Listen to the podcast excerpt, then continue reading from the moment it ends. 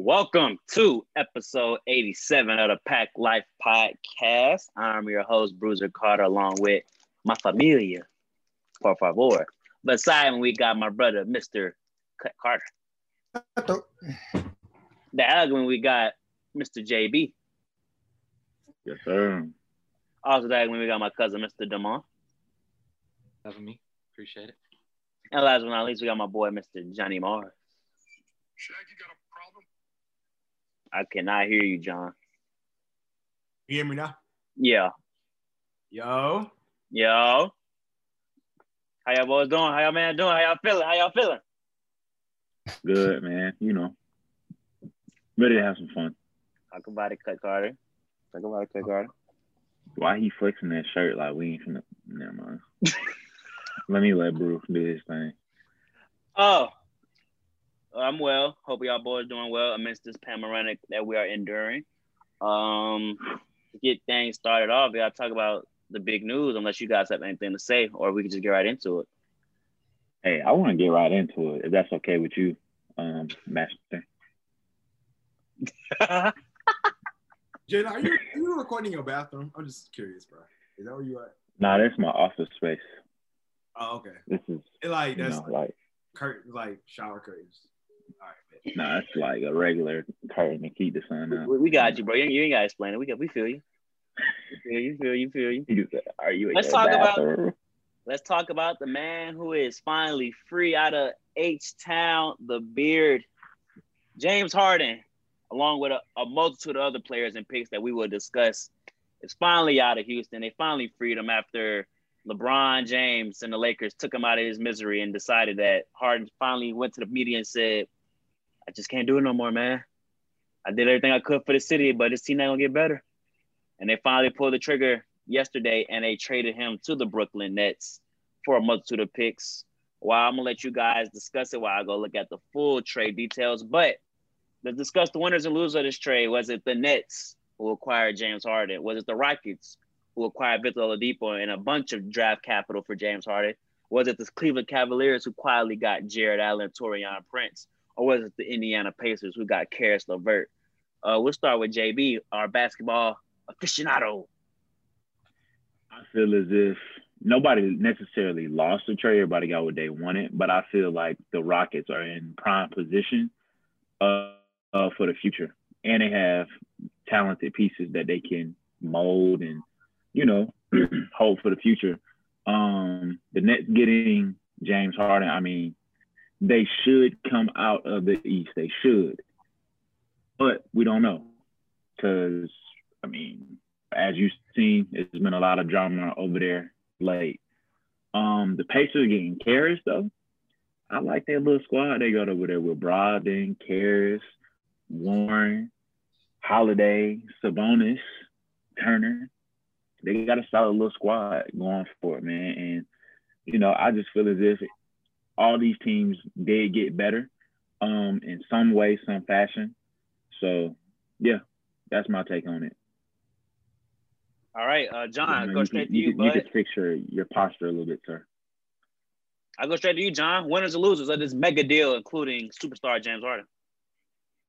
Um, I just felt like the Rockets, the Rockets rather rushed this trade, and as a result, they didn't get the best deal that they could have fielded for James Harden. I personally believe that.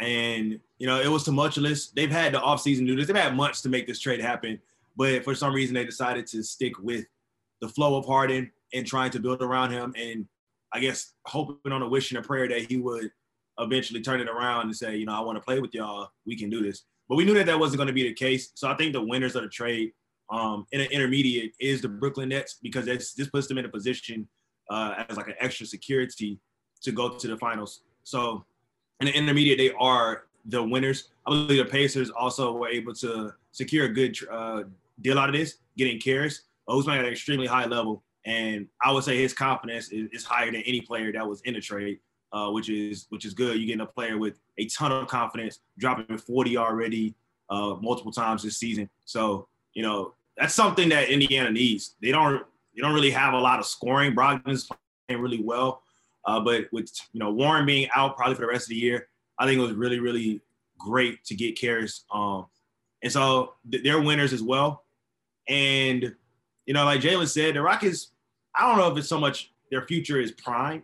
Like they're prime for a great future, but I mean, they have picks to toggle with and try to land, you know, a potential star maybe next year. Um, but, you know, if they're looking at trying to rebuild for years to come, I don't see them being good enough to compete in the Western Conference. They're going to need to flip those picks, get a star player, and just make some you know, some roster moves. Um, but I think right now Stephen Silas is the right person to have as your coach, um, and just trying to figure out what players are going to fit well with his coaching style. So see how that works. They got the cancer out of there, so they should be better in some capacity. I agree. I agree. The, players did not respond well to Harden, so they wanted him out of there. John Wall, DeMarcus Cousins. I go to you, Demond. Winners and losers out of this mega deal, including your guy going to your your your team, the Brooklyn Nets. Talk to us, man. I mean, no, I don't know basketball as much as some others may feel they know basketball. Um, and I try not to speak on these guys as personal players, call them cancers. We really don't know. So it's not really my place. All I know is that I like what the Pacers did. They got Caris LeVert. I think that makes them a very solid group. I like a lot of things that they do.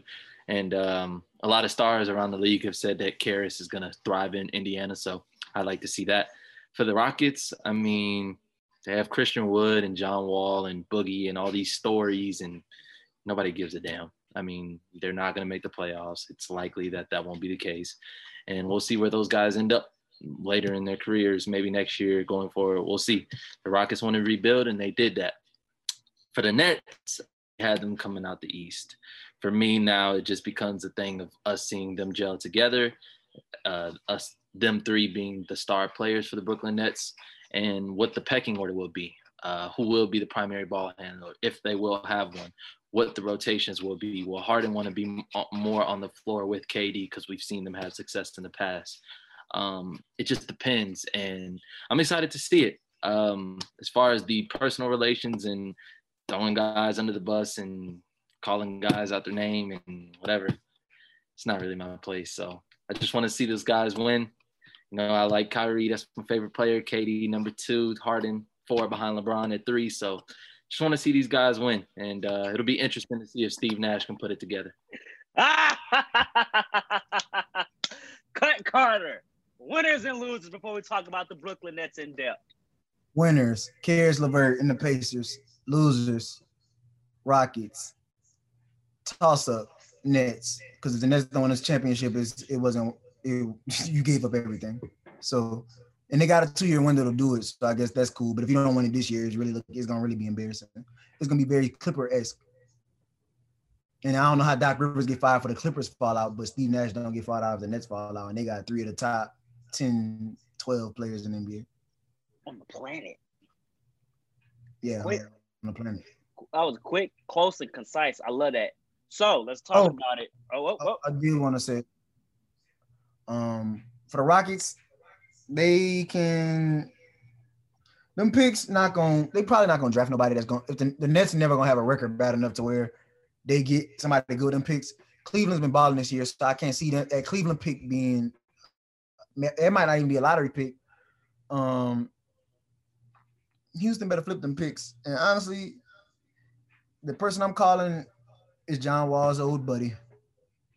That's what they should call. Who's his old buddy? Bradley Beal. Call him. Figure it out. Sir, all he's not going to Houston. Why he not? He's not going to Houston. You're not winning there. Bill's going to LA. he's going to LA. He on the contract for two years. He don't have no say so where he go. And LA don't have no picks to get nobody like that. Mm-hmm. Kyle Kuzma's enough to get Bradley Beal, you think? No. I ain't say that. I don't think so. I ain't say that. That's the only asset that the Lakers have that is that's expendable. KCP not getting yeah. traded. No, nobody gonna take that contract and what he did. He was he's valuable to them because they playoff, they championship run.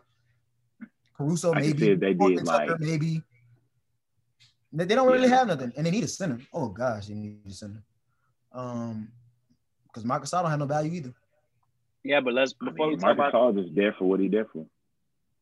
Before we talk about NBA, blocking shot. Before we talk about NBA takeaways, though, let's talk more in depth about this Brooklyn Nets team. Uh, some are saying these team is a guaranteed finals win. Some are saying they're a guaranteed finals appearance. Some are saying they might not even make it to the NBA Finals. And I'm feel I'm one of those people that I don't believe they will make it to the NBA Finals.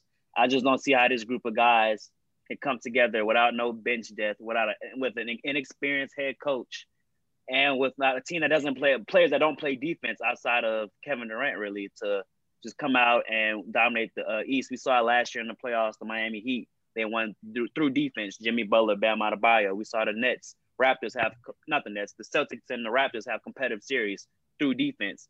And I think unless this team consistently outscores a team in seven games, I don't believe they can do so. I think KD's a rim. They have no big who can, I don't think, mess with Giannis. I don't think that can mess with Bam if Bam's on that night. So I just don't see how this team could potentially come out. Oh, B, I forget about Embiid, of course. So I have the Sixers and Bucks still ahead of the Nets uh, to represent the East. That's just my opinion. Demar, you go talk to us, man. End of the day, the game comes down to a bucket. But yeah, what if the other team giving you a let's, bucket back? Let's just let's just look at the past couple finals and see who has been the deciding factor. If if we can if we can just look back to the finals. Hold on, let me get that pulled up.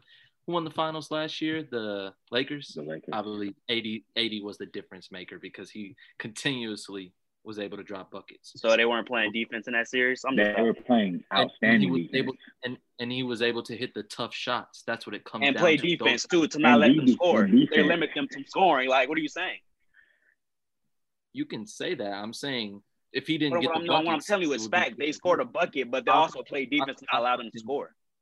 Golden State Warriors, uh, Toronto Raptors to me, Fred VanVleet was the difference maker in his ability to hit tough shots. So the, Nick Nurse then coached him to play defense against Steph. They played. They was boxing and one and Steph. Golden State Warriors back to back. To me, KD was the difference in his ability to hit tough shots. They played the year before. The year before that, the Cleveland Cavaliers, Kyrie Irving, in one of the greatest series offensively that I've ever seen. Tough shots after tough shots. Um, you talking about when the, the Cavs won? That that for me is the difference. You talking about the Cavs one when the Cavs beat the Warriors? Buckets matter. One at a time. Buckets matter, but, but, but when buckets matter, but when you play on a team that's great defensively and not even that good offensively, and they still scoring, then what? You got to show me that you can outscore them. That's that's what every sport comes down to. Can you score more than me? So we don't value so defense. What happened to defense wins championships? What happened to defense wins championships? That's not their. That's not their um agenda. The Mavs specifically were the greatest offense of all time last year, right? Offense sells tickets, defense wins championships, and that's gonna sell tickets. Saying, man, well, you gotta be able to get a stop. New York closed right now, but all right, when they open up, they'll sell. All right, Derek, take it away. Do you have what do you have the Nets going? Do you have them as a finals appearance?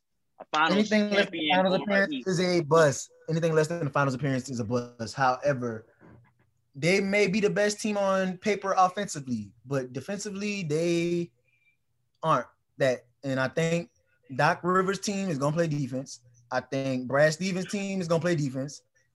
And I'm not high on the Heat right now, but they're gonna play defense. What about so, Milwaukee? Milwaukee also gonna play defense. As I said, that's it's the same. All this trade really did to me was just clarify the top five teams in the East, and we know who's gonna come down to.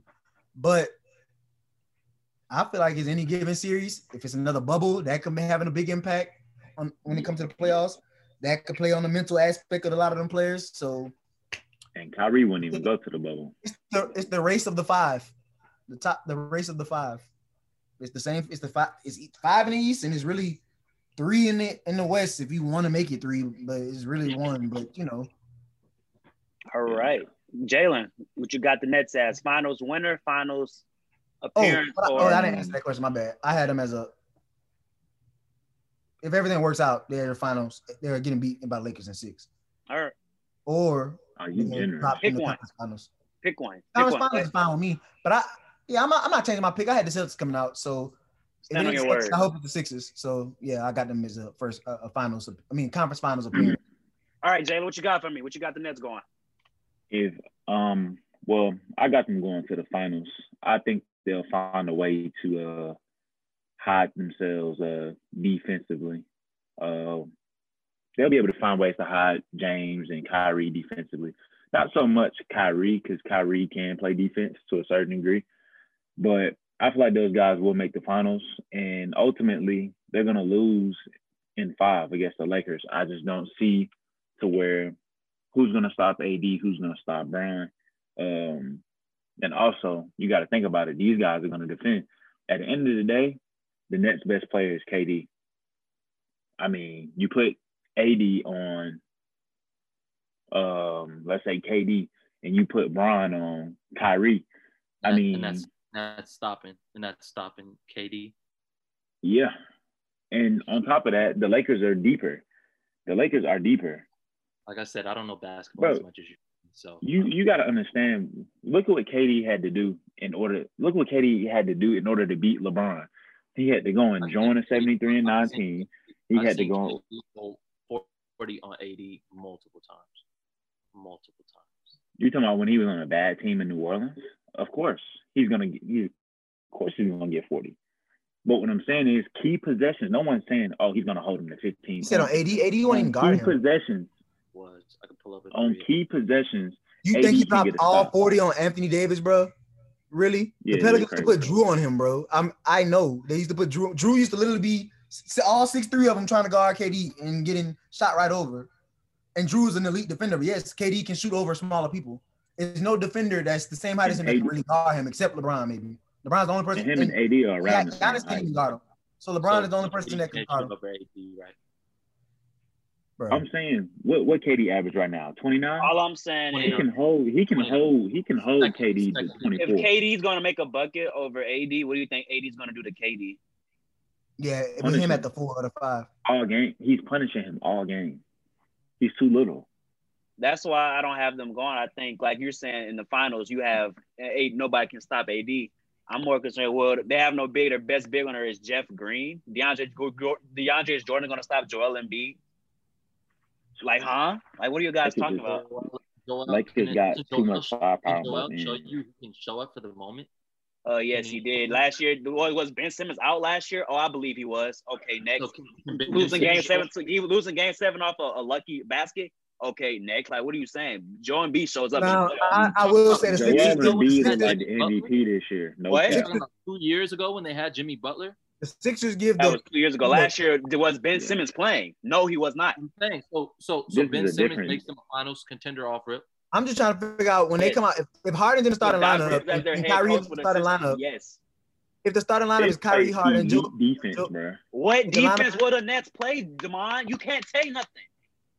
what They, or they if just it- gonna make. if They're gonna shoot a bucket. Oh my God. Oh, Embiid gonna come down. Come here, DeAndre If the Jordan. starting Keep lineup his is ass. Look at him. Kyrie, Harden, Joe Harris, KD, and DeAndre Jordan. That's what it's looking like it's gonna be. How Hmm. does that lineup stop Ben? Who can guard Ben Simmons in that lineup? Nobody. Literally. And he playing the one. So then you got him at the one. You got I, I don't know the, the Thybulle start at the two. We about to let you go, John. already? My- We we I bet we about to let you go, John. Tobias Harris at the three. You got Embiid at the five. It's just too I'm- much. I'm just The sick of people six and six thinking. right now, right? I'm just sick of people thinking this is gonna work because this is like it's 2K where you get this team on 2K, there's nobody stopping you. This is not 2K. You can't use a fake bid that's gonna stop things in the interior paint. You have to have real bigs to be able to compete with these real NBA centers. I don't think the Nets can do that. John, to you, buddy. You've been quiet. I know you're ready to unleash, but talk to us, man. I don't want to unleash because I, I don't think mine. I, I feel like y'all y'all disrespecting them. Like not not disrespecting. I just feel like y'all like it- it's simple, bro. Like it's it's just y'all overcomplicating it. It's so simple that they're gonna make the finals that y'all think it's not the straightest path. Like they they are. Um and I it's said they was gonna make the finals. like here's what y'all They was saying gonna lose. John, you thought the same about the Clippers last year. for sure. So Let here's go. Let him go. Let him go. Let him go. So here's what y'all are saying, bro. Like, okay, y'all are saying who's gonna stop, who's gonna stop them, who's gonna stop them, who's gonna stop them. But then y'all not flipping it back to the other side when they get the ball and they get possession. Like when it comes down to it, it this is a take care of possession, limit turnover type of game. Like you have to play team ball, you have to have chemistry, and I think that the Nets are going to be able to build that chemistry throughout the season to the point where four months from now they're going to be looking at a we're going to be looking at a vastly different team. Like, it's not going to be the same team that we're looking at right now. If they lose a few games, okay, cool. That's part of the learning curve. But when you get down to April, May, and this team is vaguely different, not vaguely, but very, very different, like we're gonna be like, oh, okay. Now it seems like they're in the prime position to win the finals. I mean, I don't know if they're gonna win the finals because I still think LeBron is the greatest player in the world, and I still think the Lakers are the best team in the NBA still, even with Harden going to the Nets. But I do believe that the Nets will make it. Like that's just my whole wholehearted opinion. A lot of teams in the Eastern Conference now, you know, they're in they're in a threatening position, a threatening position because of Harden. It's just really as simple as that. Harden has to get in shape though. I mean, he can't keep up that extra 60, 50 pounds he done picked up and then expect to go to the finals. He has to get in shape. He has to definitely buy into the net system. And if all those factors play out the way they're supposed to, then they will be in the finals. I got a question for you, John. But, uh, um, we know this team had egos before James Harden arrived there with Kyrie and KD. Both dislike the media strongly. Both uh, just want to hoop. Both now just want to just go out there and play basketball or handle things differently on a different time. With the additional Harden, who also has a big ego, who uh, he says he wants to win a championship, but his style of play doesn't reflect that. Do you, you don't think their egos will be their ultimate downfall in the postseason? Um, I mean, it could either be something that hurts them or something that helps them. Having a real big ego allows you to have a certain level of confidence that no other player shows.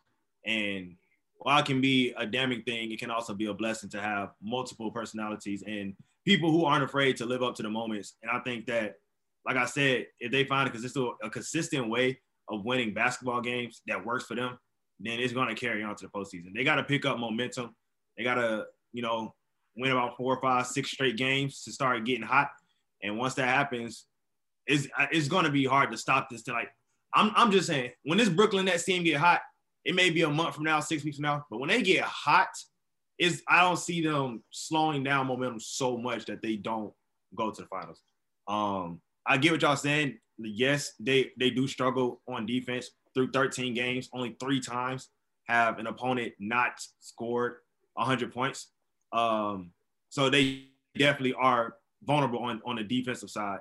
But I mean, is a new NBA. It, it's it's definitely more high scoring this year. Uh, there's definitely more points in the NBA this season than any other season before. So, I mean, through the first 15 games. So I think like like it comes down to scoring buckets. Like I, I just feel like they're gonna be able to outscore their opponents um enough times in the series to advance. So I just like I feel y'all coming from, and I understand, but like you gotta understand, bro. Like there have been so many teams who have won championships off of defense or made finals appearances just off of defense alone.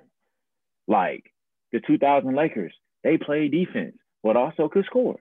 You had the Golden State Warriors when they won, they could score and play defense.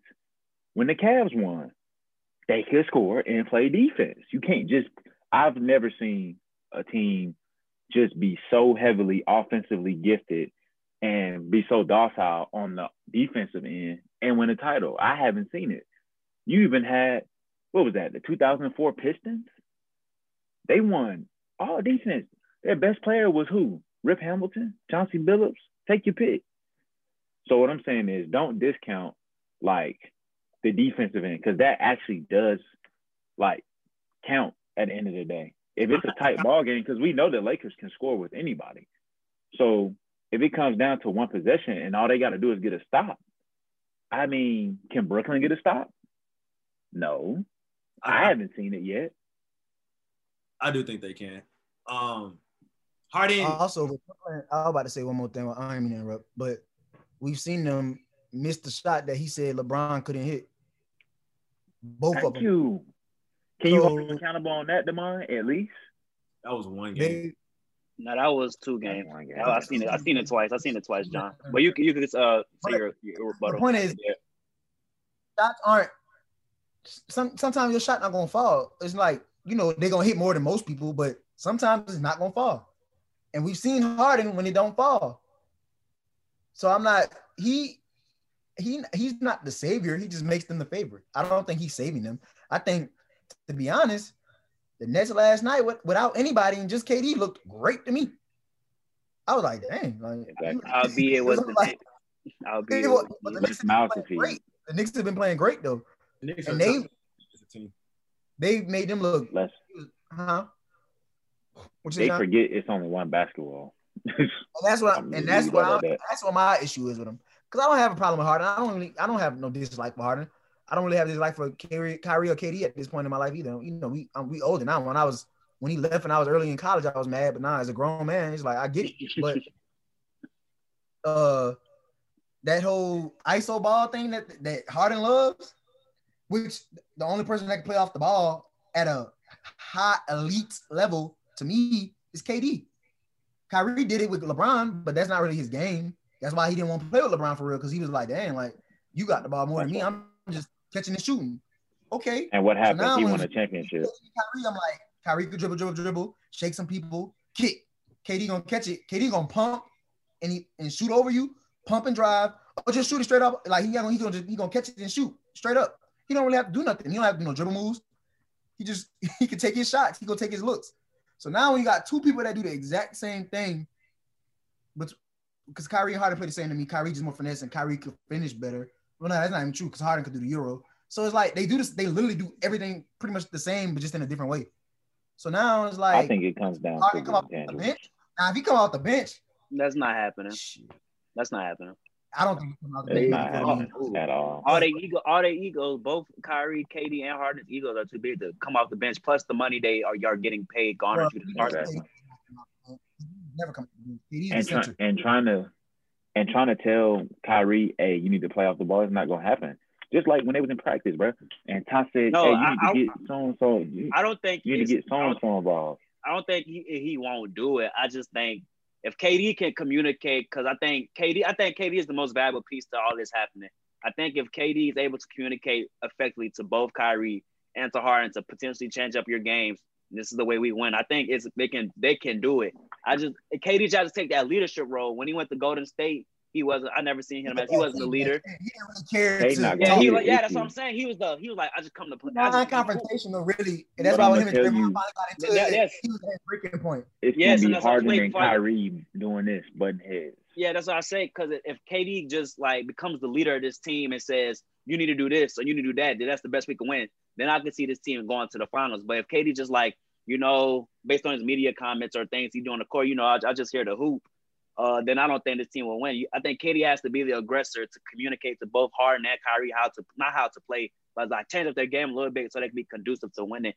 And I think that's why KD KD is the reason this team will win. Like it's all on him. That's on. That's my opinion. KD has to be effective on the court and he has to be effective off the court to communicate to those guys to buy into the system that Nash is trying to create. John, Yeah. we cut you off long enough, but what do you have to say? I was gonna say, uh, lastly, like some teams have a defensive identity and that drives their offense, and some teams thrive off their defense creating offense. But this is a team where it's gonna be reversed, where their offense is going to create defense, where teams are not gonna be able to match the level of shot making that they're gonna produce, and they're gonna fall into a trend of frustration, emotions, and and, and, I, and I would say this: a lot of NBA teams do a good job of staying composed.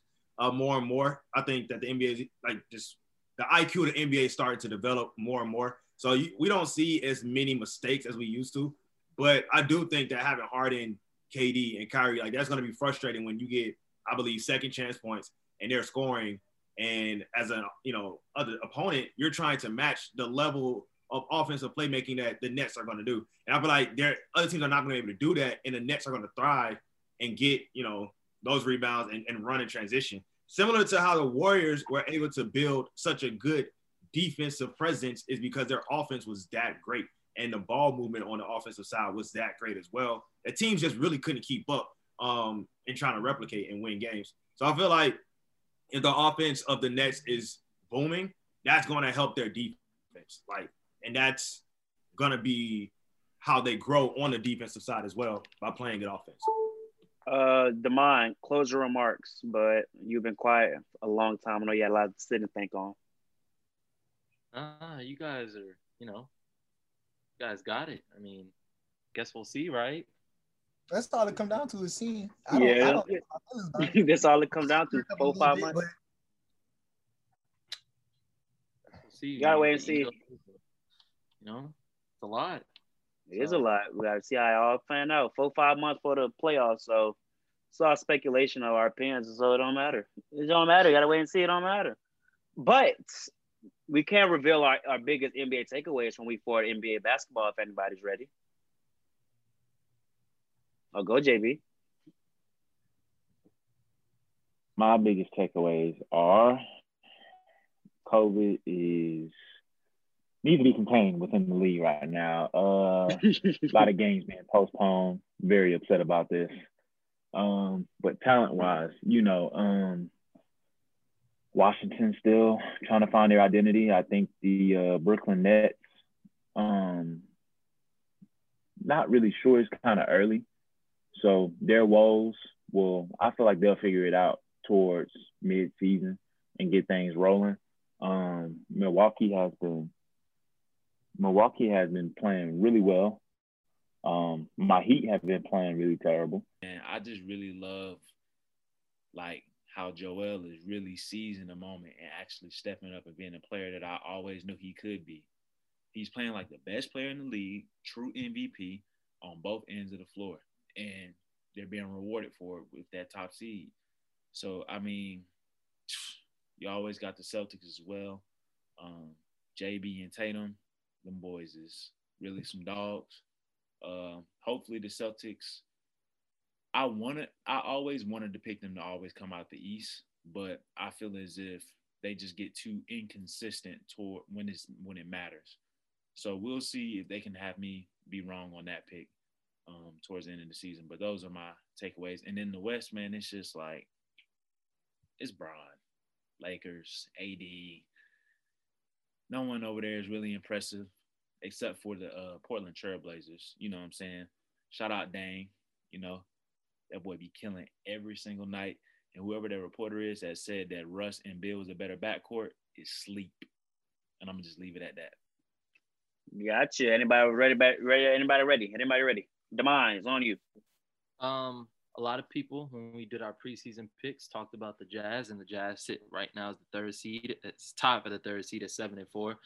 When I watch them, they still look like the same team playing hard defense every night. Donovan is the bucket.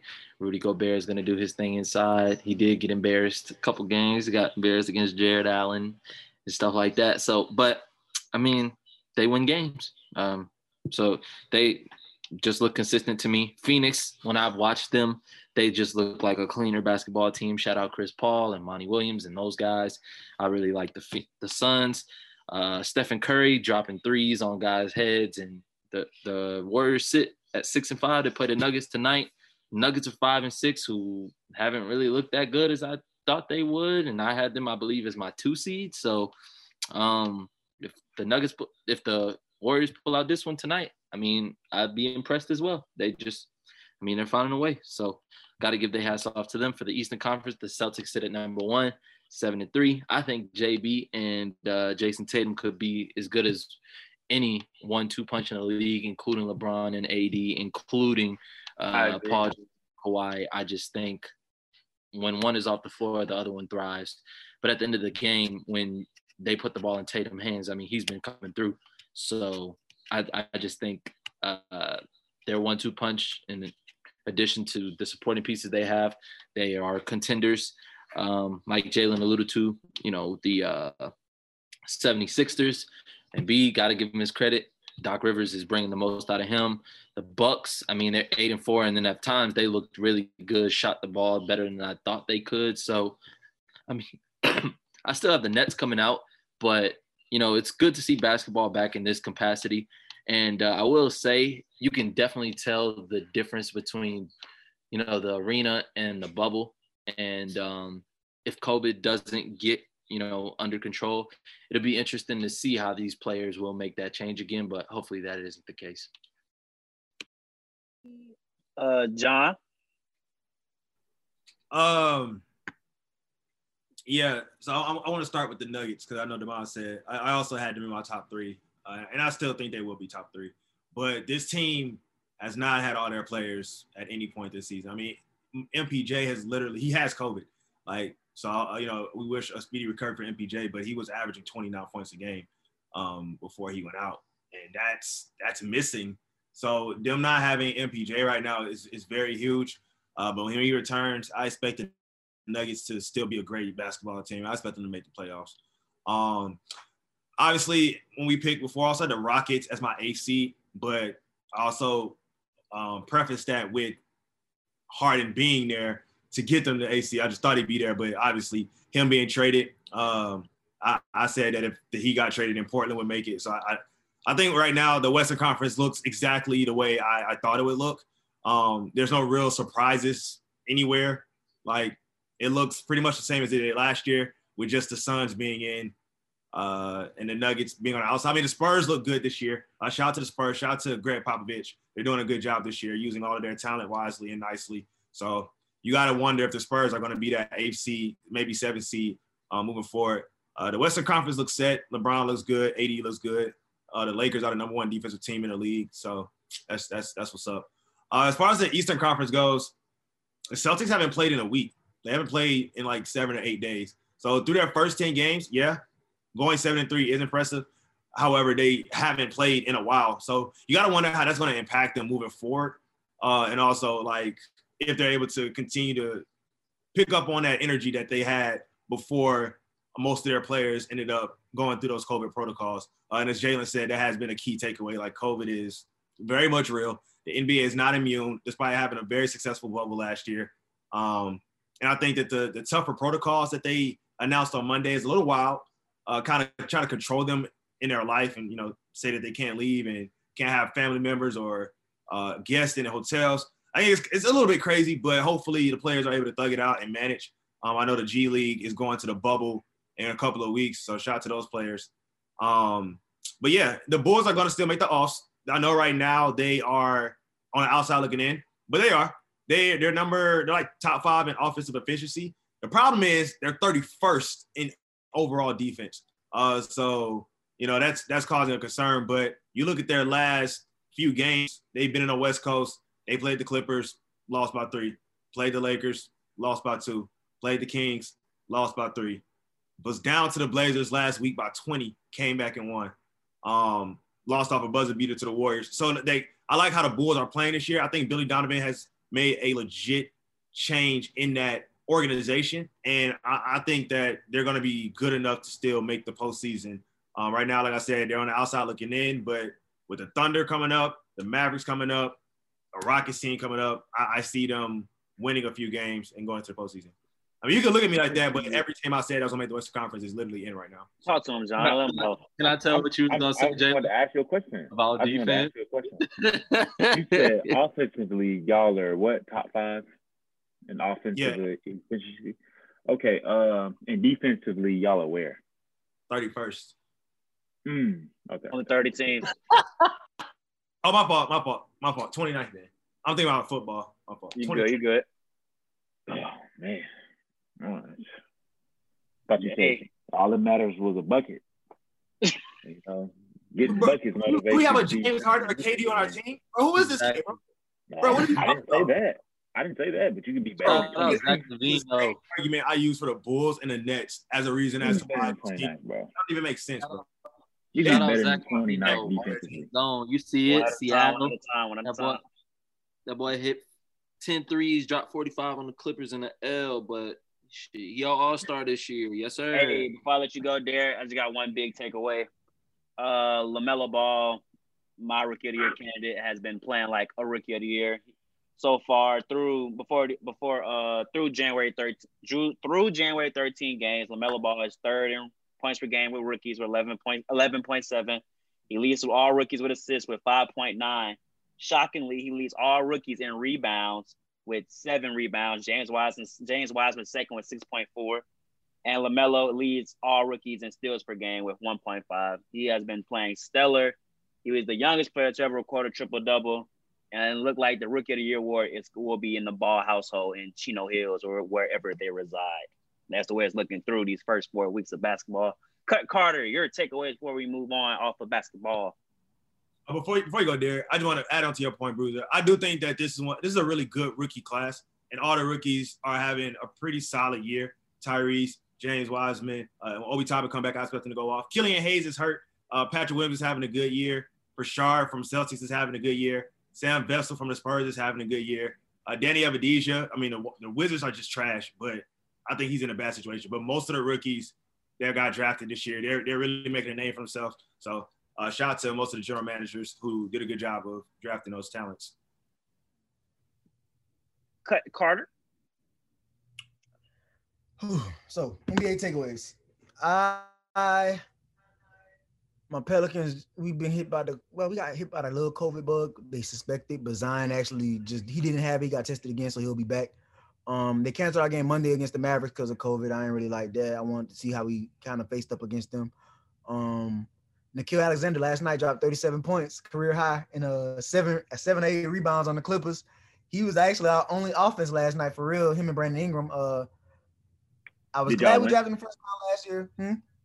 Did y'all win? Obviously not. win? Zion, Zion, Lonzo, and Eric Bledsoe didn't play. Any other questions? Just All right, thank you. Um, yeah. So he started actually. That was his second career start, and then his second career start, he started once last season and he once this year. Stan Van Gundy said he was excited to see what he do. Uh, we drafted him first round. I think he was 12th pick um out of Virginia Tech, so that was good to see him hoop and uh get it get his shine on. And he changed his number this year to six because he's uh from Canada and actually related to Shai Alexander, Shai Gilgeous-Alexander. Um, who else I want to talk about? Josh Hart getting a lot of rebounds. Um, Steven Adams is actually really, really good. That was one of the first You games know I really just sat down and watched a lot of the You know Pelicans. Obviously, I knew he was good at Oh, rebounds. I'm saying he's still good. I could I could have told Um, you that. I do. I love that Bi has the green light, but I do think he he is kind of a ball hog right now. He got to find a way to be efficient because he a lot of the times I feel like he was just jacking it, and you could tell like all the plays were designed for him. I'm like, all right, I'm all for your best player getting the most shots, but uh, sometimes you could be a little more uh humble or less selfish. I guess. Is he Um, really their best player though? yes. I think it's Zion. No. Next topic. Uh, I was ha- excited. to- really uh, their best player. Kristaps Porzingis came Oh, yeah. back last night. He's on my fantasy team. I drafted him in like six rounds, so I was excited to see him come back. Um, he dropped 14.6 rebounds. Uh, the Warriors, I may I may owe them apologies soon. I may owe Jalen some money soon, but they they looking uh they looking pretty pretty decent right now. Chris, please. Uh, I heard John talk about Maxey. He was in a similar situation. Uh, Nickeil Alexander. They didn't have a lot of players available, so he uh he dropped a lot of points in his first start with the Sixers. I think it was on the Hawks at that. Uh, that was Monday night, I think. Yeah, Maxey dropped thirty something. That's a good look for him and good for his confidence. I was surprised. I honestly thought he was gonna be in the trade to get Harden if the Sixers got him because he looked like he looked like he could potentially be that type of player. Like he could be a, a good per, a good player eventually. Tyrese Halliburton balling as far as rookies go. Um, in the East, Hawks are getting it together. Some for some reason it seems like without um without uh your boy without um Bogdanovich, he, he hurt his he hurt his knee. Without him, they seem better. Actually, um, I felt like the Hawks tried to go. They, they need Rondo back too. That's gonna help them facilitate the second unit. He been out for the last like few games. That's why they Yeah, I feel like with, with the Hawks, they tried to stack the deck on free agency when they really didn't need to, like bringing in Gallinari and uh, Bogdanovich. I felt like they just trying to go overboard. I felt like the Hawks already had a good core. They just were young, so why not? I guess you got to bring in some people, but I don't think you should have over. I wouldn't have put none of them on no big big time deals or max deals. I don't think it was worth it. well, that's the NBA boy. You Um, gotta overpay. I know, but the Hawks was the Hawks could have just signed a bunch of younger. They could have signed some more young talent or just old veterans that are just trying to get some burn, like Rondo. Rondo not making crazy bread, but I feel like Gallinari and Bogdanovich really don't fit the culture of the Hawks. That's just me though. Um, Celtics hit by COVID hard, like John said. A lot of game time missed. Um, Tyler Herro's found it. He didn't have it. He didn't find it at first, but he found it. He didn't found it. He been uh he dropped 30 or so the other day and then came back and dropped another 30 piece. Uh they lost, I can't thank to the Sixers, but he he he getting his contribution in now. So there's nothing you can really say bad about him right now. I knew I knew he would probably get it going eventually. So that was good. And last but not least, um like Bruce said, LaMelo almost had a triple double, came a rebound short against the Pelicans against Lonzo playing against his brother, and then got it again the next game. And then the other night, he uh, had, I think, nine rebounds, five assists. I think the main thing for him is to figure out how to score. If he figure out how to score, it's, it's sky is limitless. I, we know he could pass. We know he, he clearly could get boards. So uh once he find it, he gonna have it. And Wiseman is Wiseman is a disappointment for me right now. I wanted to say that too. A But as as disappointment. Warriors, I mean, you don't he don't play that many you minutes. been You watching? don't, you don't do that much to me. I just think, but I, I think you don't have to right now. He's still learning. Well, They don't. He only plays He's not involved. That's what I'm saying. He's just he's just there. But it's okay. The, the But no- Warriors Center never really involved. So he does a lot in those 18. Think about that though. That every I'm talking about like it's just like offen- he just get rebounds and play. I mean, Don? I'm- like the NBA. I, I don't know if it's a protocol, but like you see Ant Man not even starting right now, which I think is ridiculous because it's some other dude, and I'm like, bro, why are you not starting? Like, you know what I'm saying? I think the the lack of the um, summer league and preseason, they don't want these players to play extensive minutes and get hurt. And I don't think I think they're easing. I think Ant Man will start eventually this year. I think Wiseman's minutes will increase, but you know, they I think they're still playing it extremely healthy until they would have reached the minutes of a summer league. And then once they feel like they're acclimated to game speed, you know, they'll start to get their minutes back up. Uh, I see what you're saying about James Wiseman. They do try to get him involved, but it's like he not. Yeah, it's just like he not there yet. But I, and I think sitting out a whole season will do that to you too. yeah, yeah, right. He didn't play that many games in college. he really he didn't he missed the whole. Well, he played one game, sat out. yeah, one game. OG league Yeah. in COVID. So he don't. He's like I feel like he might be behind in his development a little bit. That's okay. You know, it's, he on the right team for He's it. solid though. I mean, he got a jumper, and he can. He's Yeah, he he in the right organization to get right, he, and he still he still got frame to build out and stuff like. That's the thing about big men. Like if you're not coming in with an NBA body already, it's gonna take like a little minute to you really like at your full potential. Like Jonathan Allen really didn't get no burn like that too much. He was he was big, but he wasn't like fully there. And now this season, you see how he looking. You see like even Jaxson Hayes kind of filled out a little bit more too. And Anthony Davis was and Wendell. Wendell, too, yeah, they were small too. Wendell was super small. Now he getting big. Same with Lauri Markkanen. That's Yeah. just how it is. Like in, they're drafting these boys at He's 19. not into NBA body yet. And then Yeah. they think about it, a lot of them kids be 18, 19, 20, nine- you know what I'm saying? So you're not even, you know, you got a whole different level of life to hit before you get like to Dwight Howard too. Yeah. That's what it is. So that's my takeaways. I'm, I'm done. All right, all right. Are you guys ready to discuss some NFL football game? Yes, sir. I've been waiting on this. Before we Hey, can you start with the mine first?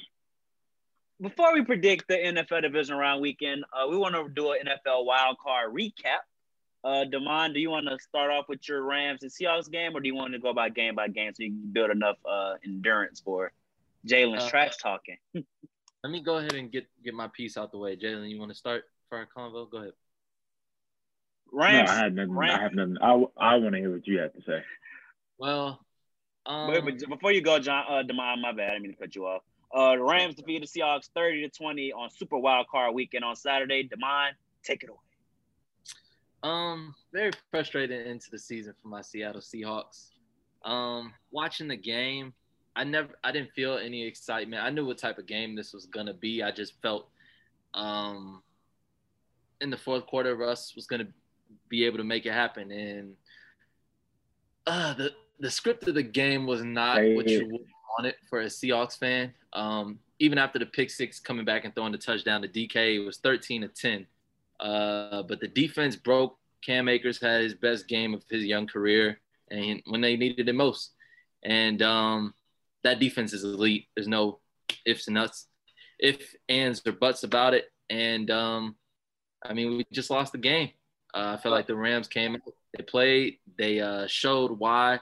You know, I believe they were the defense was always going to play that way after the the uh, game clinching, division clinching drive that Russ went on in Week 16.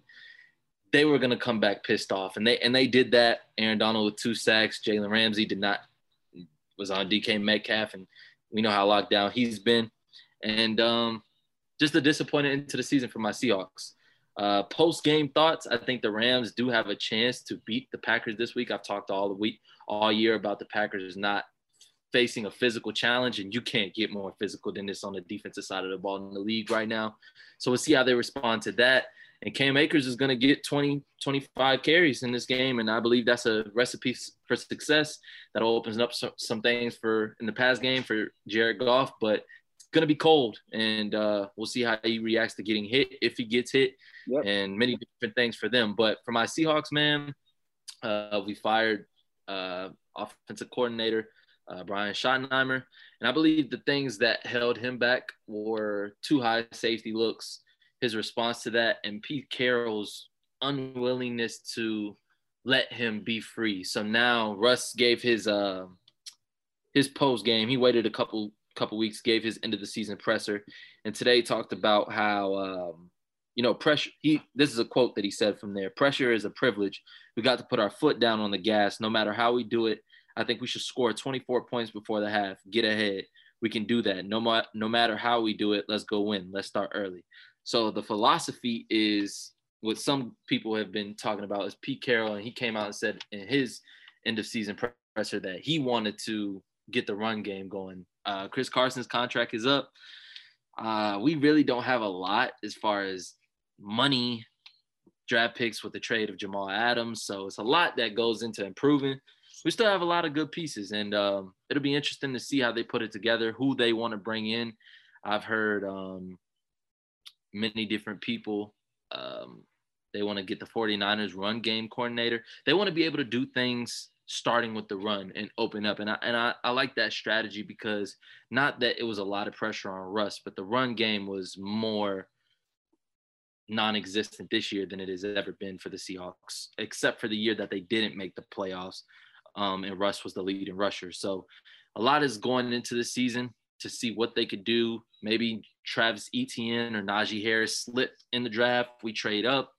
It depends. It, it remains to be seen what's going to happen. But this team, as it is right now, they've got to make some changes. Uh, it's going to start with the offensive coordinator, and we'll see where it goes. But definitely a disappointing season's end for my Seahawks. I had a question, but you answered it for me. Jalen, what is your question? Because I know you got one. I didn't have anything, man. Just Super Bowl or bust. I'm not really worried about nobody else. No Kizzy. I just remember everything he was saying. Hmm. Oh, you know, just try to tell people, man. It's like they don't want to listen. But you know, y'all had a great season, man. I had 12 wins on the season, so you know, there's a lot to be happy about with that. You won the division as well, so congrats on that. But you know, defense and being able to run the ball, you gotta have it. Now, Let me ask moving on. How old are you? What does my age have to do with the podcast and, and the Answer the question. How old are you? I would prefer to not reveal those such things. yeah, Y'all. Do you realize your team is in the playoffs for the first time in 15 years? Mm, yeah, since 07, we have a playoff win. Do y'all have a playoff win? Because we're playing in a divisional this week. Are you guys? I didn't think so. Yeah. We're going to predict the divisional round soon, so we can hold off on that fire. Let's talk about another Super Wild Card matchup weekend that ended. The Buffalo Bills defeated the Indianapolis Colts by only three points, 27-24. Uh, my biggest takeaway from that game, we don't got to go around the table unless we have to. Uh, the Colts are set up for uh, success. I love their defense. I love their special team. Shout out George Odum, uh, first team All Pro for special teamer. Uh, I just think this team they had a great run game of Jonathan Taylor, uh, upcoming star receiver, and Michael Pittman.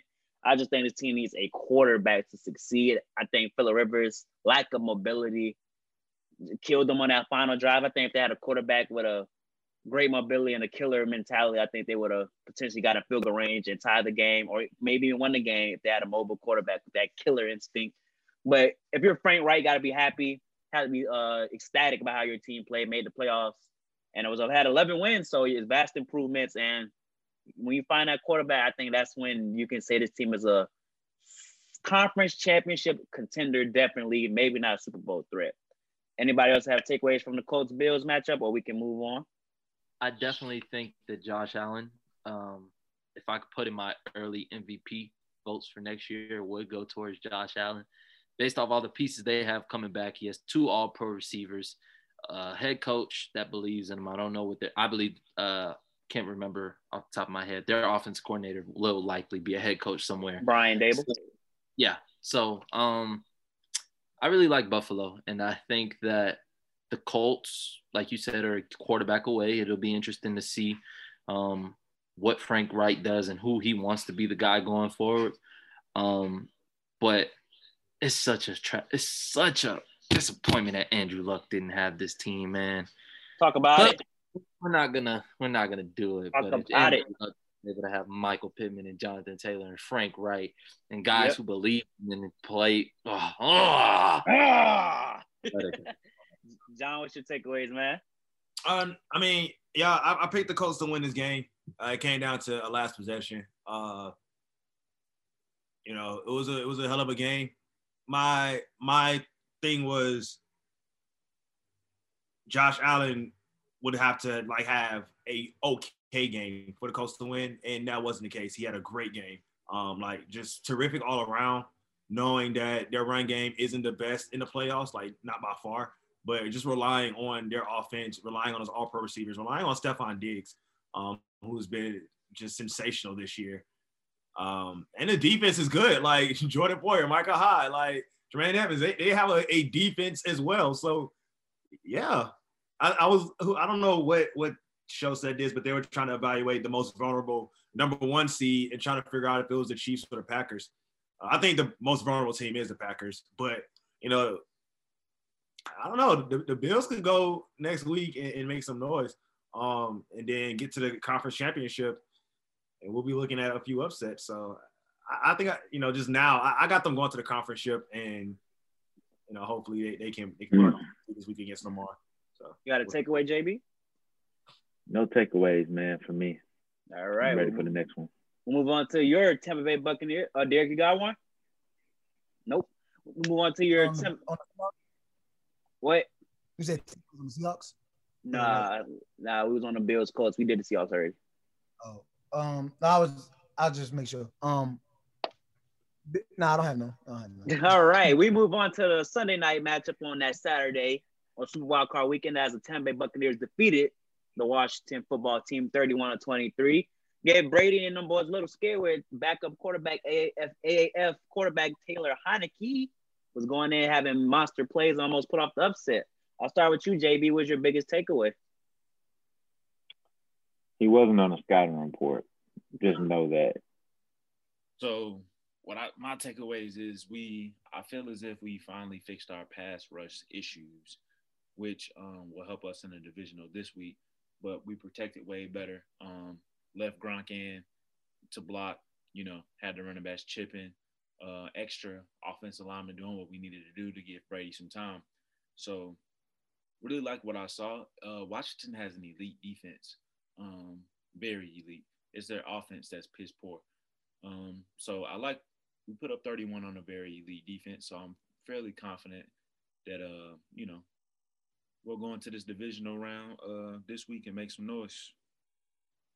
Be the team that uh, you know, thinks they got the one up on us, but you know, you know, first off, Two, two up, two up. Let them know tomorrow. Talk to them. Uh, I just I just want but I just wanted to correct you. I just wanted to to correct you. They're not beating us three times. That's what I'm saying. Uh, my biggest takeaway was Huh? I think my biggest takeaway was Tampa Bay finally getting the boys involved. Brady looking sharp in the pocket, getting Brown, AB, I mean Brown, Evans, and Godwin involved. Cameron Brate involved. I feel coming into, but, but we're not even there that at the division round prediction yet. But I just feel uh, y'all offense should not be a problem this week. I feel that if that y'all were letting Taylor Heinicke put up points and yards on y'all, if you let an inexperienced quarterback do that to y'all, what do you think Drew Brees is going to do? Not to not to uh, go ahead and already try to predict our game, but you may see a potential shootout in the making. That's just my personal opinion. But uh, the Washington ball, go get a quarterback. Uh, Alex Smith's not the future. Heinicke's not the future. It was fun for a game, but I went came back to earth. Go get go get that quarterback. Chase Young is the future. Jesus, Chase Young's That's about. about- yeah, Chase. that's a monster. That's, Oh yeah, De- that's a- Da'Ron Payne went off that game too. Uh, he was a monster in the interior. They Their, their D line is like unreal, bro. Like, oh my god. yeah. Y'all boys got any takeaways before we go to the Sunday slate? Mm-mm. All right, all right, all right. Uh, the Baltimore Ravens defeated the Tennessee Titans on the road, twenty to thirteen. Lamar Jackson finally got a playoff win. My biggest takeaway is I love Jackson. rivalries. I love rivalries. I love when Marcus Peters got the interception and, and the whole defense came and stumped on their logo. And I love Lamar Jackson not shaking the Titans' hand. It's real beef, real bad blood, and I love it. I love it. I live for these moments, and I'm glad the Ravens want to continue this rivalry into next season if they do indeed play. Anybody else can go with their takeaways. Recap. I agree. I think it was important to see Lamar make those necessary moves in the pockets on third downs when they were down 10-0 and you start to think about the weapons that they have on the outside or lack thereof and they got it done. I mean, all people do is hate on Lamar. They talked about how he can't win the game throwing the ball, how he can only run, but he rushes for more yards than Derrick Henry and throws for more than Ryan Tannehill. You can't ask for more from the reigning MVP. Let's put some respect on his name, and I would like to see him go to Buffalo and beat this team. For me, I mean, it's already been a. He went 14 and 2 and was the number one seed and won MVP last year, and I'm more impressed this year of what I've seen. So, hats off to Lamar and the Ravens. Uh, they turned their season around after COVID and uh, guys talking about them. I would still like to see them add an outside weapon in the offseason, but I think they've done more than they needed to this year. But to me, I mean, it's worth noting that Patrick Mahomes won a Super Bowl a year after winning his MVP. So don't Talk sleep on. Lamar. Talk Don't about it. on- He'll, he'll demand that same bag Mahomes offering if he goes and win that Super Bowl. So, yep. Uh, any takeaways from y'all King, the best running back in football, King Henry? Any and nope, anybody?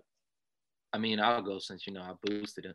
I mean, in my in my lifetime, and I've been watching football since old enough to process it since I would say about 2006.